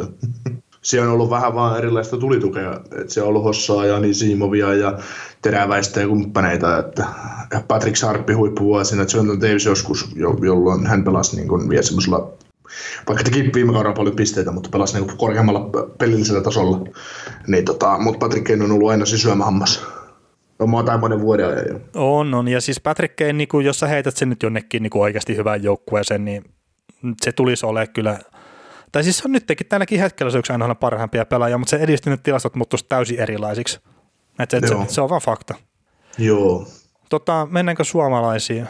No niin, Verita voisi Ja, ja otetaan nopeasti joulukuun suomalaiset tässä, että pisteissä kädessä Sebastian Aho 13 peliä, 10 plus 4. Kakkosena Patrick Laine, tota, samat 13 peliä, 7 plus 7. Ja Barkovia Teräväinen myös 14 pisteessä. Barkovilla 5 plus 9 ja Teräväisellä 0 plus 14, mikä on ihan hauska. Ja hei Sami Vatanen 1 plus 11, 12 bongoa ja Mikko Rantanenkin sitten vielä ne 14 peli 5 plus 6. Et ihan sille hyvää tekemistä niin kenttäpelejärjen rintamalla ja sitten maalivaiheesta niin mainitaan Joonas Korpisalo, että 12 tai 11 starttia, 12 peliä. Korpisalo voitti 6 noista peleistä ja 93,2 oli torjuntaprosenttia. 1,94 päästetty maalien keskiarvo. Että tuosta jos niinku joulukuun suomalaista haluaa jotain ottaa kiinni, niin Patrick Laine, tämä niinku vähän parantunut maalitahti etenkin lämmittää mieltä, että 13 pelin seitsemän maalia ja, ja tuossa nyt viimeisimmän pelin katon Torontoa vastaan, niin pyrkii itse asiassa laukomaan niin kuin suhkot hanakasti toi Laineen poika. Se on ihan hyvä. On, on ja siis, siis Patrick Laine pelaa nyt parempaa kiekkoa kuin mitä mä oon nähnyt koskaan sen pelaavan nhl että se, se on selkeästi ottanut nyt opikseen niin kuin sitä viime kauden koomailusta. Hän on kuunnellut meidän podcastia. Siitä se varmaan johtuu. johtuu. Ja hei, tota, Eri Kaulahan palasi myös niin kuin joku aika sitten jo peleille, mutta että viisi peliä pelannut jo kolme plus kolme. Ja sitten tota, Instagramissa oli tämmöinen ikävämpi juttu Haulan perheeseen liittyen, että Haula ja hänen puolisonsa oli menettänyt niin kuin pienen tyttönsä, joka siis ymmärtääkseni kesken jos mä nyt ihan väärin ymmärtänyt sitä, sitä asiaa tosiaan, mutta että osanotot siihen suuntaan, että, että ei ole kivoja juttuja kyllä. Ja otetaan nämä kalenterivuoden tai 2019 vuoden noista tilastoista niin semmoinen nosto, että Parkkovi neljäntenä suomalaisena yli 100 tehopistettä yhden kalenterivuoden aikana ja, ja, ja Barkovi teki sitä neljä pistettä sitten tuon 2019 vuoden aikana. Ja jos sieltä nyt haluaa jotain negaa niin kuin nostaa esille, niin Mikael Kraalund 73 peliä vuoden 2019 aikana ja tehot 11 plus 21, 31 pistettä teki viime vuoden aikana ja se on niin kuin vasta siellä 12 suomalaisten pistepörssissä ja siellä on sopimus katkolla. He. Joo, saa nähdä mihin, mihin mitä, mitä Mikael Granulle tapahtuu, että saattaa olla trade deadline kamaa jälleen kerran, jos joku hänet huolii, tai miksi ei huolisi. Mm, no siis on ollut mukana, mukana huhuissa kyllä, mutta että tämä on niin kuin jännä, me, jännä, että mitä me, siellä on tapahtunut. Mm, ei vaan on niin kuin, on niin Minnesota, että ei ole, ei ole tota, Adamsvillessä on estetty tuomasta Minnesotaa tänne. Niin, mutta ei se ollut kyllä siellä Minnesotassakaan. Ei. Tämän vuoden puolella joo, hyvä. Joo, joo, joo. Siis tota, en tiedä, en tiedä, ei vaan niin kuin, no sitä se on, kun on tavallaan tasapaksu hyökkääjä ilman mitään sen suurempia, sen suurempia vahvuuksia, vaikka hyvä hyökkääjä onkin, niin kun ei ole semmoista, kun sun vahvuus on taistelu, ja se, niin, kuin, niin ja se on älykäs pelaaja. Niin, älykäs pelaaja, mutta kun sul, sul, sul, sul ei niin kuin, se toolkit ei oikein riitä siihen tavallaan, kun sulla ei ole sitä, tiety, sulla ei ole sitä hirmusta laukausta, tai sulla ei ole sitä, kun mun mielestä Karolinaksesta on muovautunut vähän semmoinen kakkos-kolmoskentän rumuluinen laitahyökkääjä, joka ehkä pystyy joskus tekemään jotain. Hei, ihan pakko kysyä, kun nyt tuli vasta mieleen, mutta voisiko olla silleen, ihan vaan tämmöinen ajatus, että, että Mikael Kralund ehkä jonkun verran hyöty siitä, että hän pelasi Mikko Koivun kanssa samassa kentässä? No voi, voi ehkä olla. että siinä on kuitenkin saanut aika vapa, vapaamman tavallaan roolin pelata siinä vieressä, että, että tota, tietysti Minnesotassa kukaan ei pelaa vapaata roolia ja Mikko Koivun alla et voi tavallaan pelata, mutta jos Mikko Koivu, Mikko Koivu on te, pelannut, pelannut hyvää peliä kahteen suuntaan, tehnyt oikeita liikkeitä jäällä ja näin, niin se on helpottanut Mikaelinkin pelaamista huomattavasti. Että. No on, on, ja siis se, miten Mikko Koivu pystyy tasapainottaa sitä joukkueen peliä, niin se sitten auttaa myös sinne hyökkäyspäähän, että kun pystyy puolustamaan laadukkaasti, niin se on helpompi hyökkää myös laadukkaasti. Jees. Hei, mitä Joel Kiviranta kutsuttiin ylös? Joo, pelasi debyytin toissa tai viime yönä Detroitia vastaan, eli kun lauantaina äänittää, niin perjantai lauantai välisenä yönä. Ja Kivirannalle ei pisteitä debyytissä, mutta Esa Lindel painoi 0 plus 3 heti kun John Klingberg pistettiin kokoonpanosta mäkeen, niin Clint, Lindell otti sitten niin kuin, otti niin kuin sen puolustajan, jakollisen puolustajan roolin ja antoi vielä kahteen alivoimamaaliin syötöt kaiken lisäksi. Niin ihan vaan, ihan vaan niin malliksi, mutta sitten jos toinen oli alivoimamaali meni tyhjiin ja sen teki Andrei Sekera, josta tuossa nauriskeltiinkin, että hän teki debytti tai ensimmäisen maalinsa Dallas Starsissa niin ulkoilmaottelussa, mutta nyt hän on tehnyt myös sisällä. Kyllä. Kyllä. Mutta joo, oli ihan hieno Hintsi ja, Hintsi ja Lindelin, Lindelin maali, maali tota alivoimalla kahdella nollaa vastaan Hintsi ja Lindel läpitte ja Hintsi paino sitten Von Timerin sisään. Mutta joo, Kiviren oli ihan hieno, hieno juttu, että siellä tosiaan kun Perry tippus ja Perry tippu kokoonpanosta ja oliko sitten muitakin syitä, mutta, mutta kutsuttiin sitten ylös ja tämmöinen viime kevään kultaleino, joka sai vähän sellainen puskista NHL-sopimuksen, niin nyt sitten NHL kokeilee ja tuskin on mikään pitkä visitti, mutta visitti kuin visitti. Niin, niin. Silloin Näin. enemmän NHL-pelejä nyt kuin meillä yhteen. ja varmaan tulee olemaan uran loppuun Niin. asti. Niin, niin. Jos ei tässä nyt ihan ihmeellistä comebackia tapahdu tässä, niin Kyllä. me puhutaan NHLstä niin hyvin, että meistä voisi tulla NHL-pelaajia. Voi juman kautta mitä juttua. Ihan, ihan niin ruuneperinä eikä varmaan, että pystyy itselleen pelipaikan puhumaan. No mennään, me, no mennään käymään Montrealissa. Mark Bergevin ottaa sinne kaiken maailman puliukkoa joukkueeseen, niin ky- kyllä me varmaan mennään. Mutta mennäänkö mekään laadullisesti niin huonoksi, että... no No, ei me ollaan niin huonoja, että me ollaan jo hyviä. Mutta hei, expansion drafti tulee kohta. Sieltä. Aa, no niin, sitten kohta mahtuu jo kaiken maailman puliukkoja sinne.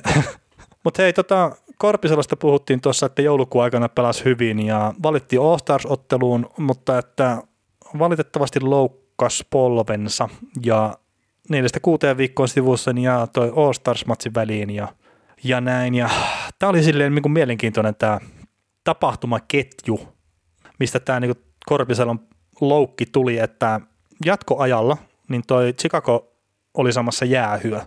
Ja no okei, sitten Columbus saa kiekon, mutta että ennen kuin kello pysähtyi, niin y- yksi- 1,1 sekuntia kello kävi vielä siinä sen jälkeen.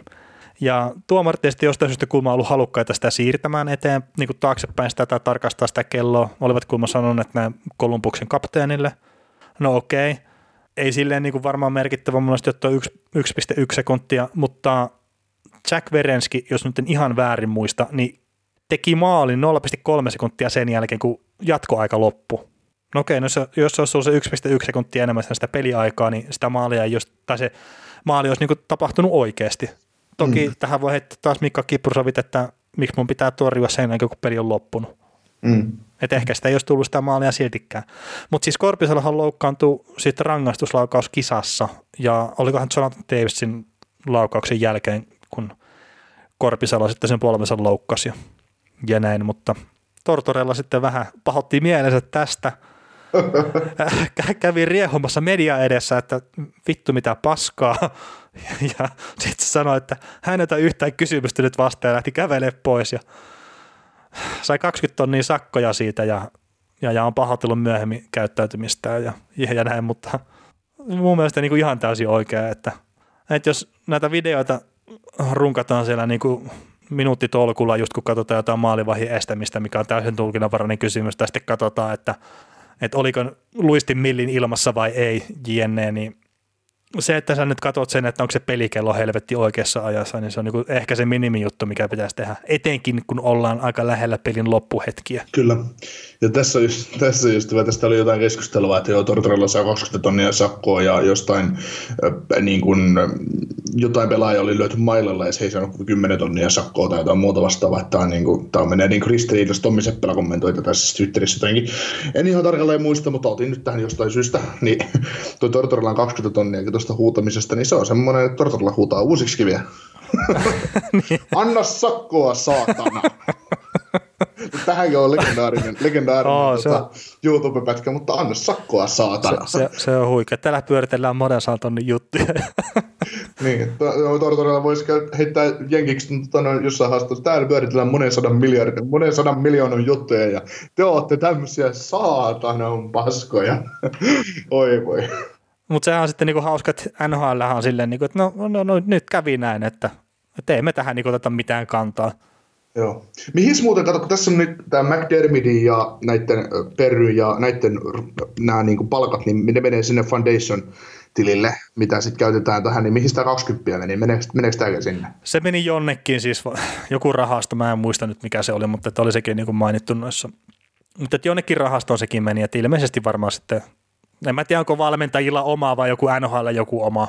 Niin, joka kerta kun NHL sanoo, että me tehdään hyvää työtä, me tehdään hyvää, me lahjoitetaan rahaa, niin se on kaikki pelikieloista. Tulee vaan rahaa, kun toiset on taklannut kyynärpäällä toista päähän saakeli ja saanut 100 tonnia sakkoa, niin juu, me, me lahjoitetaan hyvää. Tämä on siltä pelaajalta pois, joka just yritti tappaa toisen sinne jälleen. Että, no joo, ei siinä mitään, mutta hei Elvis Merzlikins, sanon sun puolesta tämän nimen, niin, niin tota, hänellä on ollut vähän vaikea alkuosi Kolumbuksessa ja, ja tota, nyt hän sitten sanoi jossain haastattelussa Sportsnetille, että äh, vai Columbus, Columbus paikallislehdelle Aaron Porcelainin mukaan tosiaan, että hän on tosi harmissaan, että, että Korpisella on loukkaantunut ja näin, että, että nyt, nyt hänellä, on, hänellä on ollut niin huono olkausi, että nyt hän, hän haluaa, niin kuin, hän haluaa niin kuin medialta rauhaa ja kun, toivo, toivo, että media kunnioittaa häntä, että häntä ei jututettaisi, että hän saisi keskittyä, koska hän haluaa antaa kaikkea sille, jotta tämä joukkue menestyy. Eli kertoo siitä, että tietysti, siis ainahan nyt pelaajat tietysti haluaa voittaa, mutta sitten se sanoo julkisesti tämän asian,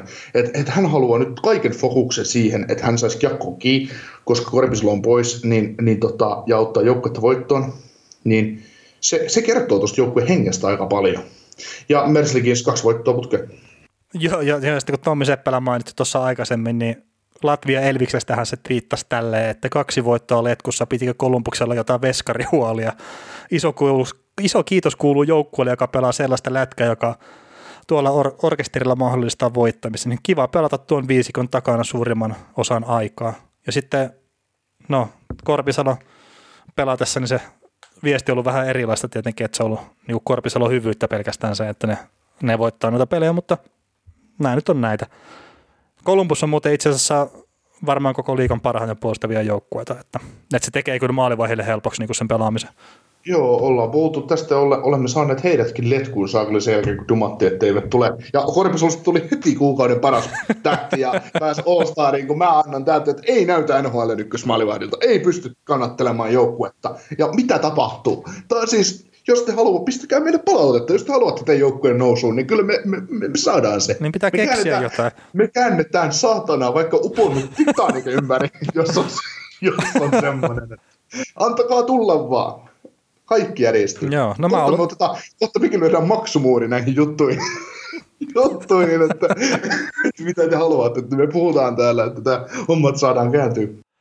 No joo, mutta että nyt lähdetään kääntämään seuraavaksi sitten tuon viikon joukkueen myötä, niin San Saraksin laivaa. Me saimme, me saimme tarpeeksemme Sanosen urapaskasta. nyt on aikaa, että nyt loppuu, nyt loppuu pelleily. Joo, nyt, nyt, nyt loppuu paskan jahminen. Niin, ja itse asiassa tällä hetkellä käynnissä Columbus San Jose juuri, että osuimme juuri hyvään aiheeseen. Sekin vielä. Mutta hei, tota, San Sarks tällä kaudella 18 voittoa, 21 tappioa ja sitten kolme tappioa vielä tuosta varsinaisen peliajan jälkeen ja 39 pistettä sitten kokonaisuudessaan. Öö, peleihin suhteutettu pisteprosentti siellä 26 NHL kaikkien joukkueiden kesken.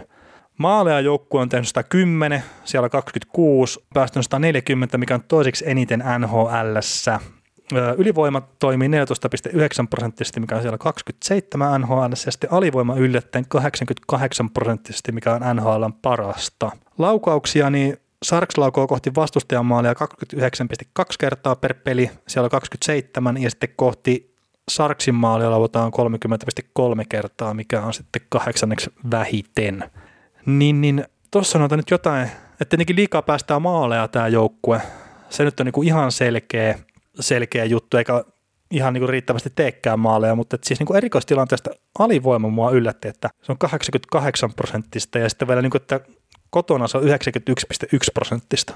Että se on aika kovaa tekemistä kyllä tuolla jengillä. Että tietenkin ylivoima, kun olisi vielä sitten liikan kärkikasti, että tässä on sitten itse asiassa semmoinen, niin että niin tuo ylivoima on 14,9 prosenttista kokonaisuutena, niin se on kotona vaan 12,3 prosenttista, mikä on NHL toisiksi huonointa, ja sitten vieressä 17,9 prosenttista, missä on siellä 16. Niin jos ne saisi ylivoiman toimia vähän paremmin, niin tuolla jengillä voisi olla jotain mahdollisuuksia silleen niin kuin pärjätä paremmin ja ja sitten kun tota, noita laukauksia kohti Sarksin maalia, niin mä rupesin nyt itse tällä viikolla vähän tsiikailemaan tarkemmin maalivahtipeliä sattuneesta syystä. Ja, ja ää, siis Sarksia kohti on laavuttu 1247 laukausta yhteensä, niin sitten kerta mitään helppoa tilastoa ei ollut, niin mun piti sitten maalivahtien omista tilastosta koostaa tämä, mutta ää, nopeita vastahyökkäyksiä tai nopeista vastahyökkäyksiä lau- laukauksia Sarksia kohti on 60 ja se on kuudenneksi niitä nhl ja sitten rebound-laukauksesta 33, mikä on viidenneksi niitä nhl Ja sitten kun nämä kaksi yhdistynyt, tästä 93 kappaletta ja se on toiseksi niitä nhl ja vain New York Rangers on niin siinä suhteessa edellä, niin Sarksillahan on melkein koko kauden vuotanut puolustus. Niin tämä osoittaa sen, kuin pahasti se vuotaa.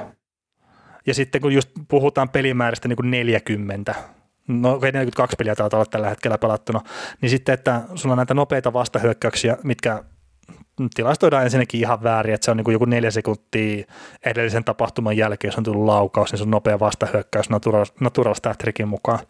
Niin, no se nyt ei välttämättä ole se nopea vastahyökkäys, mutta fine. Mutta että sitten rebound-laukauksia niin kuin tyyli kolme per peli, niin se on aika huono, huono juttu kyllä. Ja sitten niin kuin ihan maali odottaminen, kun katsoo, niin no 5-5 pelissä, niin on 15 kertaa voittanut tällä kaudella maali odottaman ja 27 kertaa ne on hävinnyt. Että se vaan niin kuin pelaa huonosti toi, toi jengi. Niin, viisikkotasolla. Niin, niin. Ja siis... Joo, mikä tietysti merkitsee, että jos sulla on vielä pasko ylivoima, niin morjes. Mm, niin kyllä. Ja sitten tota, no tämä kyseinen joukkue, niin oli pitänyt tuossa ennen Philadelphia Flyersia vastaan pelattua peliä, niin oli pitänyt jonkunnäköisen joukkuepalaveria, siellä oli sitten puhuttu asiat halkis silleen, että, että mikä on perseellä ja näin. Ja no siinä Flyers-pelissä se mun mielestä niin näytti sille aiempaa paremmalta jo se pelaaminen, ja ihan sama kuin Detroitia vastaan ja sitten myös Pittsburghia vastaan, että ei tullut semmoisia mm, niin paljon keskialueen kiekon menetyksiä, toki esimerkiksi Detroitia vastaan se voittomaali, niin Erik Carlsoni töhöili sen kiekon keskialueella Detroitille ja siitä tuli maali ja Pittsburghia vasta oli myös niin kuin vastaava, en muista kenenkä maali, mutta sen peli ne voitti sitten kuitenkin. kuitenkin mutta ne niin nyt pelaa vähän kurinalaisemmin mun mielestä kuin mitä ne pelas vielä tuossa ennen joulua.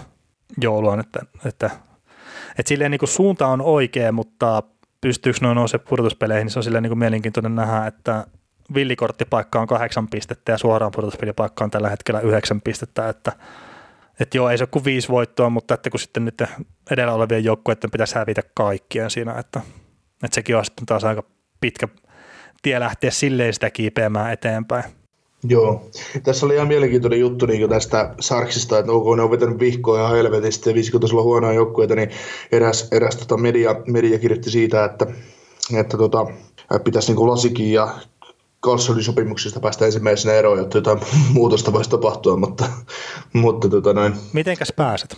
Niin, ja siis, ja siis ei, ei, eikä se vaikka Erik Carlson ei pelaa ei, ei pelaa, siis kaikkihan se tiesi siinä vaiheessa, kun se sopimus tehtiin, että on ihan järkyttävä pommi, tai voi olla järkyttävä pommi, eikä, enkä nyt Erik Carlsonin pelejä ole niin paljon nähnyt, nähnyt mutta, mutta tota, ei hänestä ainakaan positiivisen sävyyn kauheasti puhuta, niin, niin, niin ei, viisi, ei viisikko pelin ongelmat ole yhdestä kiinni koskaan, että, että kyllä se, se tulee siitä joukkueen, joukkueen sisältä itsestään, että, että miten se lähtee rakentumaan, että, että jos se joukkue on huonosti valmennettu, se joukkue on sisältä rikki, siellä ei, sieltä puuttuu ne johtavat hahmot, ketkä näyttää esimerkkiä muuta nimeltä mainitsematta Joe Papelski tässä, tässä, tässä tilanteessa todennäköisesti, niin se vaan niin kuin, ei voi olla näkymättä. Ja sitten tuossa oli itse asiassa hyvä keskustelu siitäkin, että, että kun mietitään, että ketä tuosta joukkueesta lähti, lähti pois, sieltä lähti Pavelski ja sieltä lähti Donskoita, öö, no, Nykvisti viime kauden loppu, lopulta, niin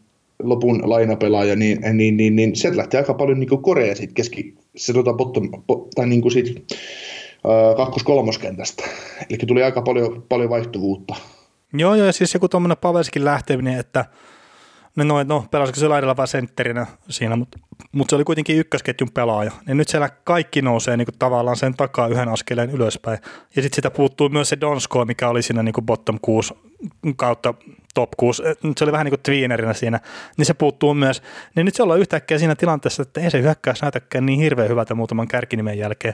Ei. Ja plus, kun siihen laitetaan vielä se, että Joe Torton rupeaa näyttää nyt vanhalta pelaajalta. Mm, niin, ja sitten mietitään, että joku San Jose Sharks on iät ja ajat ollut todella hyvä ylivoimajoukkue, niin nyt se on 27.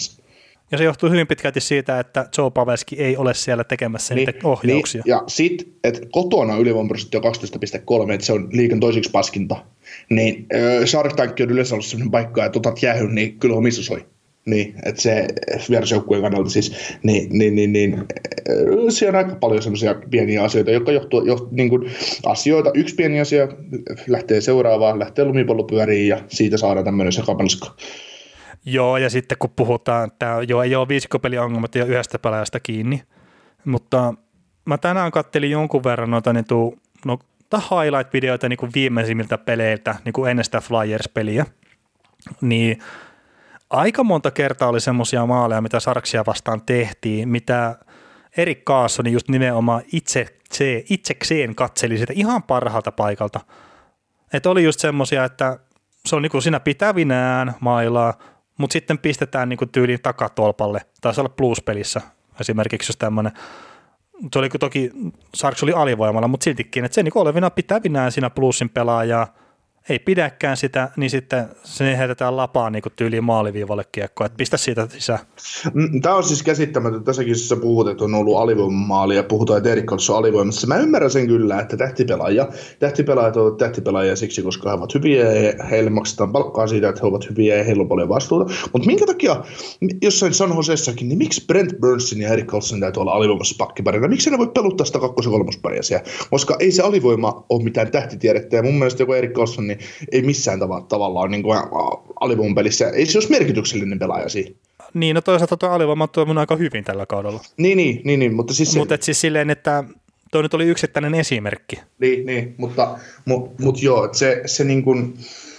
Äh. Ja jos niin kuin haluaa ottaa tuohon sanoisin Sarksin alivoimaan silleen niin kuin kiinni, eli no NHL on niin periaatteessa neljä eri kuvioa, millä pelataan alivoimaa, että on neljä, sitten on timantti, mikä on käytännössä neljä, mikä on vaan käännetty silleen vähän toisinpäin, eli on yksi kärkipelaaja ja sitten on niinku yksinä maaliessa ja sitten on siellä niinku tavallaan pointeilla leveillä on ne kaksi pelaajaa. Se, sen voi kertoa termillä 1-2-1. No esimerkiksi se voi kertoa tuolle helpostikin. Ja, ja sitten tota, yksi, yksi kuvio on sitten, että on 1-1-2, eli on kolmio maali ja sitten on yksi niinku aktiivinen pelaaja, mikä yrittää niin sitä laukaisua häiritä, niin Sarksi pelaa tällä 1-1-2 sitä alivoimansa. Eli siinä on se yksi aktiivinen pelaaja, joka pyrkii pääsee siihen laukaisulinjan jne. Ja se, sitten, se vaihtuu vähän tilanteen mukaan, että kumpi hyökkää, sitä sitten on se aktiivinen pelaaja. Mm. Ja siis tämän kuvion tarkoitus on mun ymmärtääkseni se, että ne pystyy estämään just sen tavallaan AV-porukan poikki syötöt että sieltä ei päästä laukoa sitten niin Vantaan meret toiselta B-pisteen puolelta esimerkiksi. Mutta tämä on niin toiminut yllättävän hyvin että tällä Sarksilla esimerkiksi. Ja että siis, näitä, siis moni muukin jengi pelaa ihan samalla aavikuvilla, mutta ei niin pelaa yhtä hyvin, että, että siinähän on niin tärkeää se, että miten hyvin niin on mailapuolustaminen ja tämmöinen, että ja mä uskon, että Erik Carlson esimerkiksi siinä on sitten kuitenkin ihan hyvä siinä mailapuolustamisessa, vaikka sitä nyt hukkuukin ne omat miehet yllättävän usein. Ja se ei ole ihan sattumaa, että sillä on niin joku tyyli minus 20 se plus minus tilasta. Tämä oli, niin ihan, se... tämä oli ihan ulkomuistista heitetty, mutta se on niin oikeasti se on niin tosi huono. Ja te, tehotilastohan ei kerro mistään mitään. Ei se siis ei kerrokaan tietenkään, sehän on joukkuetilasto. niin, ei se kerro, ei se kerro, ei se kerro. mutta niin, no joo, ei, ei, ei tästä enää mitään, mutta tota, sanoo se... No anteeksi, mä puhuin paskaa, se on vaan minus 12. Brent Purcell on minus 21. No, no mitä ihmettä? mutta sitten hei, Erik Carlsonin edistyneet tilastot on kuitenkin sille niin plussan puolella, mutta että mä vaan vähän niin kuin mietin sitä, että onko ne riittävästi Jumalauta, jos, jos ne olisi vielä miinuksella, niin se olisi huono. Sitten, niin, sitten tässä oikeasti huono. Niin, niin, niin, mutta mä vaan niin kuin mietin sitä, että onko se, että ne saa niin kuin laukauksia enemmän kohti vastustajan maaleja, niin onko se niin kuin riittävä juttu. Että jos ne niin kuin sanotaan, että ne on 51 prosenttia plussan puolella, niin se vaan, että jos se kaveri hukkuu kolme kertaa peliaikana ja tekee yhden maalin niistä, niin...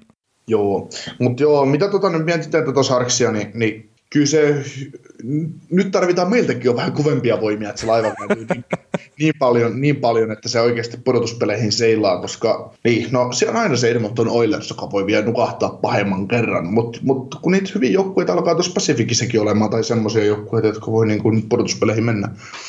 Ja siis mä tosiaan sanon sen, että se Flyers-pelin jälkeen se pelaaminen on näyttänyt paremmalta. Et okei, siis Detroitia vastaan ne hävisi sen pelin 2-0. Ne olisi ansainnut voittaa sen pelin mun mielestä. Mutta sitten taas niinku vastavuoroisesti Pittsburgh Penguinsia vastaan ne voitti pelin jatkoajalla, mitä nyt mun mielestä olisi pitänyt voittaa. Mutta se, mikä niinku yhdisti molempia pelejä, niin semmoinen mm, niinku helpoille maalipaikoille kävely, tai niinku hyville maalipaikoille kävely helposti ei ollut niin semmoista ilmiselvää kuin mitä on ollut aikaisemmin Sarksia vastaan tällä kaudella. Jos ne pystyy pitämään sen saman tiiviimmän paketin nyt tässä koko loppukauden, eikä ne tavallaan, että jos nyt sanotaan seuraavat kolme tulee taas turpaa, vaikka ne pelaa hyvin, niin sitten, että no okei, paskat tästä kaudesta, niin siitä se niin menee se laiva. Mutta niillä on kyllä edelleenkin ihan tarpeeksi sitä niin talenttia tuossa joukkueessa, että jos ne nyt vaan niin kuin pistää sitä niskaa kyyryä ja painaa vaan entistä kovemmin, niin ne pystyy kyllä joo vielä nousemaan, mutta kiire rupeaa olemaan jo. Ja, oh, ja, se, no, no, no. ja se, mitä St. Louis Blues teki viime kaudella, että ne oli tässä kohtaa vuotta, taisi olla just itse asiassa neljäs ensimmäistä 2019, niin oli NHL, oliko ne huonoin vai toiseksi huonoin joukkue, ja ne sieltä nousi Stanley Cup, niin ei se nyt ihan hirveän todennäköistä, että se tulee toistumaan kyllä tässä. Niin ainakaan heti perään. Niin. Ja toki Sanessa Sarksilla, niin sillä on semmoisia pelaajia, ja se on kuitenkin niin kuin siinä määrin laadukas joukkue, että ne rupeaa puolustaa paremmin, niin Martin Jones ja Aaron Dell, ne rupeaa näyttää maalivahelta. Kertaa se, että niillä on paskat tilastot, niin se osittain kyllä johtuu myös siitä, että tuo joukkue pelaa aika lailla semmoista lottokiekkoa. Mutta hei, yksinkertaisesti sanotaan nyt näin, että kun San Josella on se 39 pistettä nyt, kun 42 peliä on takana, eli yli puolet runkosarjasta. Mm, niiden pitäisi 60 pongoa. niiden täytyisi voittaa 30 peliä. Ne onnistu voittamaan 42 peliin 18. Nyt niiden täytyisi voittaa 40 peliin 30. Helppoa. Öö, tota, No okei, okay, tota. okay. Tyynemeren division saattaa päästä pikkasen vähemmälläkin kyllä pudotuspeleihin kertsee. No, lasketa, la, lasketaan se 9-8 nyt, että ollaan. niin, niin, niin, niin, mutta... Mut ei, mut, ei mut oikeasti, siis ee, siis voi herra Jumala, siis ei, ei, ei tuu sanoa sen niin, niin sanotaan ei, näin, että ne ei tule missään nimessä pääse, niin eiköhän se laiva käänny. Joo, jos me katsotaan, jos me katsotaan nyt, että he on niin kuin Kälkäriä, joka on viidentenä tuossa, tai ne on niin kuin Vancouveria, joka on nyt, joka on nyt kolmantena, niin ne on yhdeksän pistettä perässä pelin enemmän pelanneena, niillä ei ole mitään merkitystä. Jos mietitään, että Dallas on kolmantena keskisessä 52 pisteellä, no siis niiden täytyisi olla kolmen joukossa. Niin, ei, niin totta kai. Ei, ei, ei, ei, ei, ei, ei, ei pääse. Ei, ei, ei, ei tule millään ei, ei, ei siinä ole vaikka se peli nyt on parempaa, niin ei, ei, jos, jos, jos, ne, jos ongelmat on viisikkovelin rakentaessa ja näin, vaikka nyt viime aikoina on näyttänyt paremmalta, niin ei, ei, ei se, ei, ei, ei voi vaan kääntyä. Kuinka monta kertaa voisi sanoa ei samaan lauseeseen? monta. Ja, ja siis tosiaan kun puhutaan niin kuin viisikkopelin ongelmista, niin, niin Sanessa Sarksilla on neljänneksi eniten niin kuin vaarallisia laukauksia kohti niiden maalia – 394. Ja täällä on tämmöiset erittäin laadukkaat joukkueet kuin Chicago Blackhawks, Winnipeg Jets ja New York Rangers niin kuin ainoat, mitkä on antanut enemmän vaarallisia laukauksia. Ja tämä on niin Natura Staterikin näistä tilastoista. Eli ne on päässyt siihen parhaalle maalintekoalueelle laukomaan tai päästä niitä. Tästä tulee muuten hyvä, hyvä juttu mieleen tuosta to, taas toiseen joukkueeseen liitetään, niin kun Robin Lehner on hyvä torjumaan pilkkuja. On tosi hyvä. Eikö Robin Lehner ole hyvä torjumaan pilkkuja? No eikö sillä aina aina paskin tilasta nimenomaan pilkkujen torjumisessa? Niin, siis no en mä, niin, en mä, en mä, en mä muista, mutta kun Lehner sanoi sitä joskus, että johonkin niin li, liittyen, ei kun, niin, se, ei kun niin, sitä ihmeteltiin, että miksi et sä, miksi et sä ole hyvä torjumaan pilkkuja, vaikka sä oot hyvä torjumaan läpiajoja. Niin se sitä sanoi, että no, silloin kun mä pelasin Buffalossa, you know, niin, niin siellä tuli kaksi läpi jo per peli, niin niitä oppi vähän niin kuin torjumaan. Tämä on vähän niin kuin tämä sanoa samanlainen, että puolustetaan löysästi keskellä, jaa, Martin Jones, että jaa, kato, sieltä tulee taas kolme ykkönen omiin. Että, ja sitten sit, kun päästät pari maalia, ei toi Jones, ei, ei kyllä toi Jones täytyy kaupata, että toi on aivan paska maali vaatii, että I feel you Jones, mä, mä elin tällaista elämää kymmenen vuotta. No niin. Ja, siis, e- ja eihän se niinku sitä sano, etteikö Jonesin pitäisi esimerkiksi pelaa paremmin. Mutta sitten jos sieltä tulee niitä, niinku, siis kun mä haluaisin nähdä semmoisen tilaston, että mä en tiedä mitään muuta kuin niinku just lukemia, että, että just esimerkiksi Tampa taas olla siellä 27 siinä niin kuin viime kaudella, että ne päästi ylivoimahyökkäyksiä kohti omia. Niin mä haluaisin nähdä niin kuin lukumäärät just esimerkiksi San ja Sarksin kohdalla.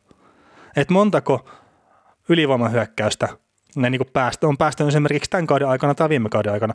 Kert- se on hyvin paljon niin kuin todennäköisempää, että niistä tulee maali kuin se, että sä lauvat niin suoran laukauksen yksi vastaan yksi hyökkäyksestä. Mm.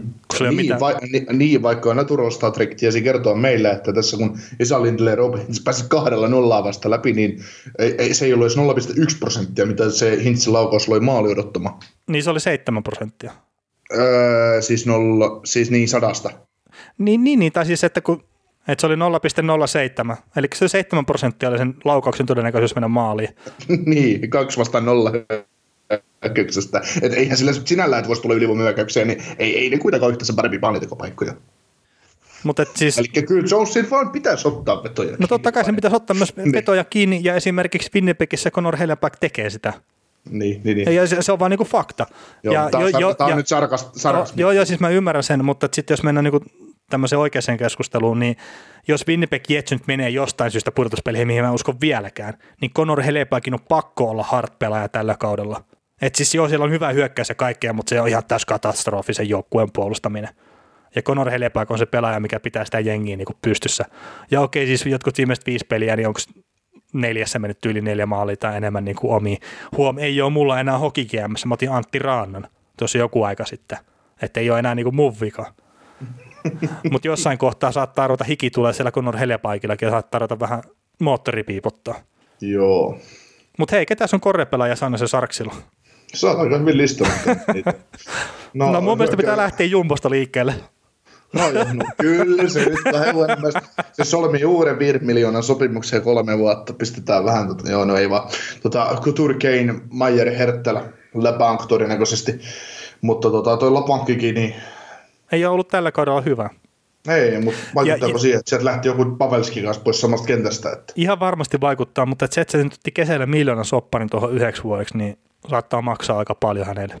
mm, kun olisi voinut kirjoittaa pidemmänkin. Ei ole, mutta siis toi oli niinku, ää, no siellä, niin, no on se varmaan osa runkoa kuitenkin. On, siis kyllä mäkin uskon siihen ja, ja, ja eiköhän se, hänen vaan pitää niinku pystyä parantaa sitä omaa, omaa pelaamistaan, että se on vähän huonoa, että jos se nyt lähtee Papeskin samasta kentästä ja saman tien niin tipahtaa täysin yhdentävä tekeväksi pelaajaksi, se, se kertoo myös sitä pelaajasta kyllä jotain, että jos se ei pysty niin mm. parantamaan sitä. Mä itse kyllä niin henkkohtaisesti uskon kyseiseen pelaajaan, että mun mielestä se on hyvä jääkiekkoilija, mutta että sillä on ollut vaikeita niin ollut koko joukkueella. Joo. Puolustuksessa tietysti Burns, Colts ja Vlasikki, että tästä Vlasikki nyt palaisi joskus omalle tasollensa, että. Toivottavasti. Näyttää Koska- vähän huonolta, mutta Mutta Mutta siis kun se, se pelaa hirveän paljon Carsonin kanssa ja mä tiedän, että mä oon puolustellut Carsonia paljon, mutta että nyt kun katteli tosiaan noita ihan pelkkiä maalikoosteita ja siis se ei anna niinku koko kuvaa niinku tietenkään pelistä, mm. eikä pidäkään antaa, mutta jos se antaa sen kuvan, että Carson on siellä uunoilemassa siellä kentällä, kun vastustaja tekee kymmenen maalia, että jos mä katson mm. niin tyyliin viiden pelin koosteet, tämä nyt on ihan päästä heitetty tilasto, että en mä nyt niin mitään tukkimiehen kirjanpitoa pitänyt, mutta että jos Carson nyt on siellä kymmenen maalin kohdalla kentällä, että mulle jää semmoinen fiilis, niin ei se nyt hirveän hyvää ole. Ja sitten jos on aina Carsonin kaveri, mikä on silleen niin siellä, että ai se, se onkin vapaana nyt taas tällä hetkellä. mm, Et siis onko sillä nyt jotain, että se ei pysty, pysty pelaamaan niin kuin sillä tasolla, kun sen pitäisi pelaa, vaikka se haluaa, vai mikä siinä niin kuin on, että ei kykene. no siis sekin on varmaan totta, että et ei kykene. Ei osaa, ei osaa. Mutta sitten pitäisi niin kuin ottaa ihan hintsun verran sitä hyökkäämistä pois ja pelaa parempaa puolustusta. No mitä sulle jää? No sit sulle jää, Kah- 80 miljoonaa kasaa paskaa. no, ei nyt ihan niinkään, mutta siis Kaveri, kaveri, joka, jonka vahvuus on luistelu, eikä sitäkään enää handla kunnolla, ja viet sitä hyökkäyksen pois, niin mitä jää. Sitten tulee semmoinen, muista muutama vuosi takaa, mun hyvä kaveri, niin- tai hyvä kaveri tota, kannattaa pelikanssia, ja pelikanssissa pelasi Juha Leimu-niminen puolustaja, ja oliko hänellä lonkka vai selkävammaa, mutta hän, hän, hän teki pelasi ihan hirmuisilla tehoilla koko kauden, pelasi neljä minuuttia tyyliin pe- pelissä, mutta teki aina 0 plus 2 tai 1 plus 2, koska hän pelasi pelkät ylivoimat. No niin, ka- kaveri antoi siitä hyvän termin, että aina kun tuli yleinen Juha Leimu, nostettiin ylös penkiltä, törjettiin jäälle, antakaa kiekko, Leimu vetää ja, ja, ja pois sieltä, kun kiekko on maalissa. Niin Erik Karlsson on samanlainen, että se voisi rollaattori nojata siellä vaihtopenkille ja sitten kun tulee ylivoima, niin törkätään se sinne jäälle ja tee nyt jotain ja pois. niin ei, se, ei se nyt niin, onko se, niin onko se, onko se, money, onko se, onko se money well spent sit siinä no ei, ei vaiheessa? tietenkään.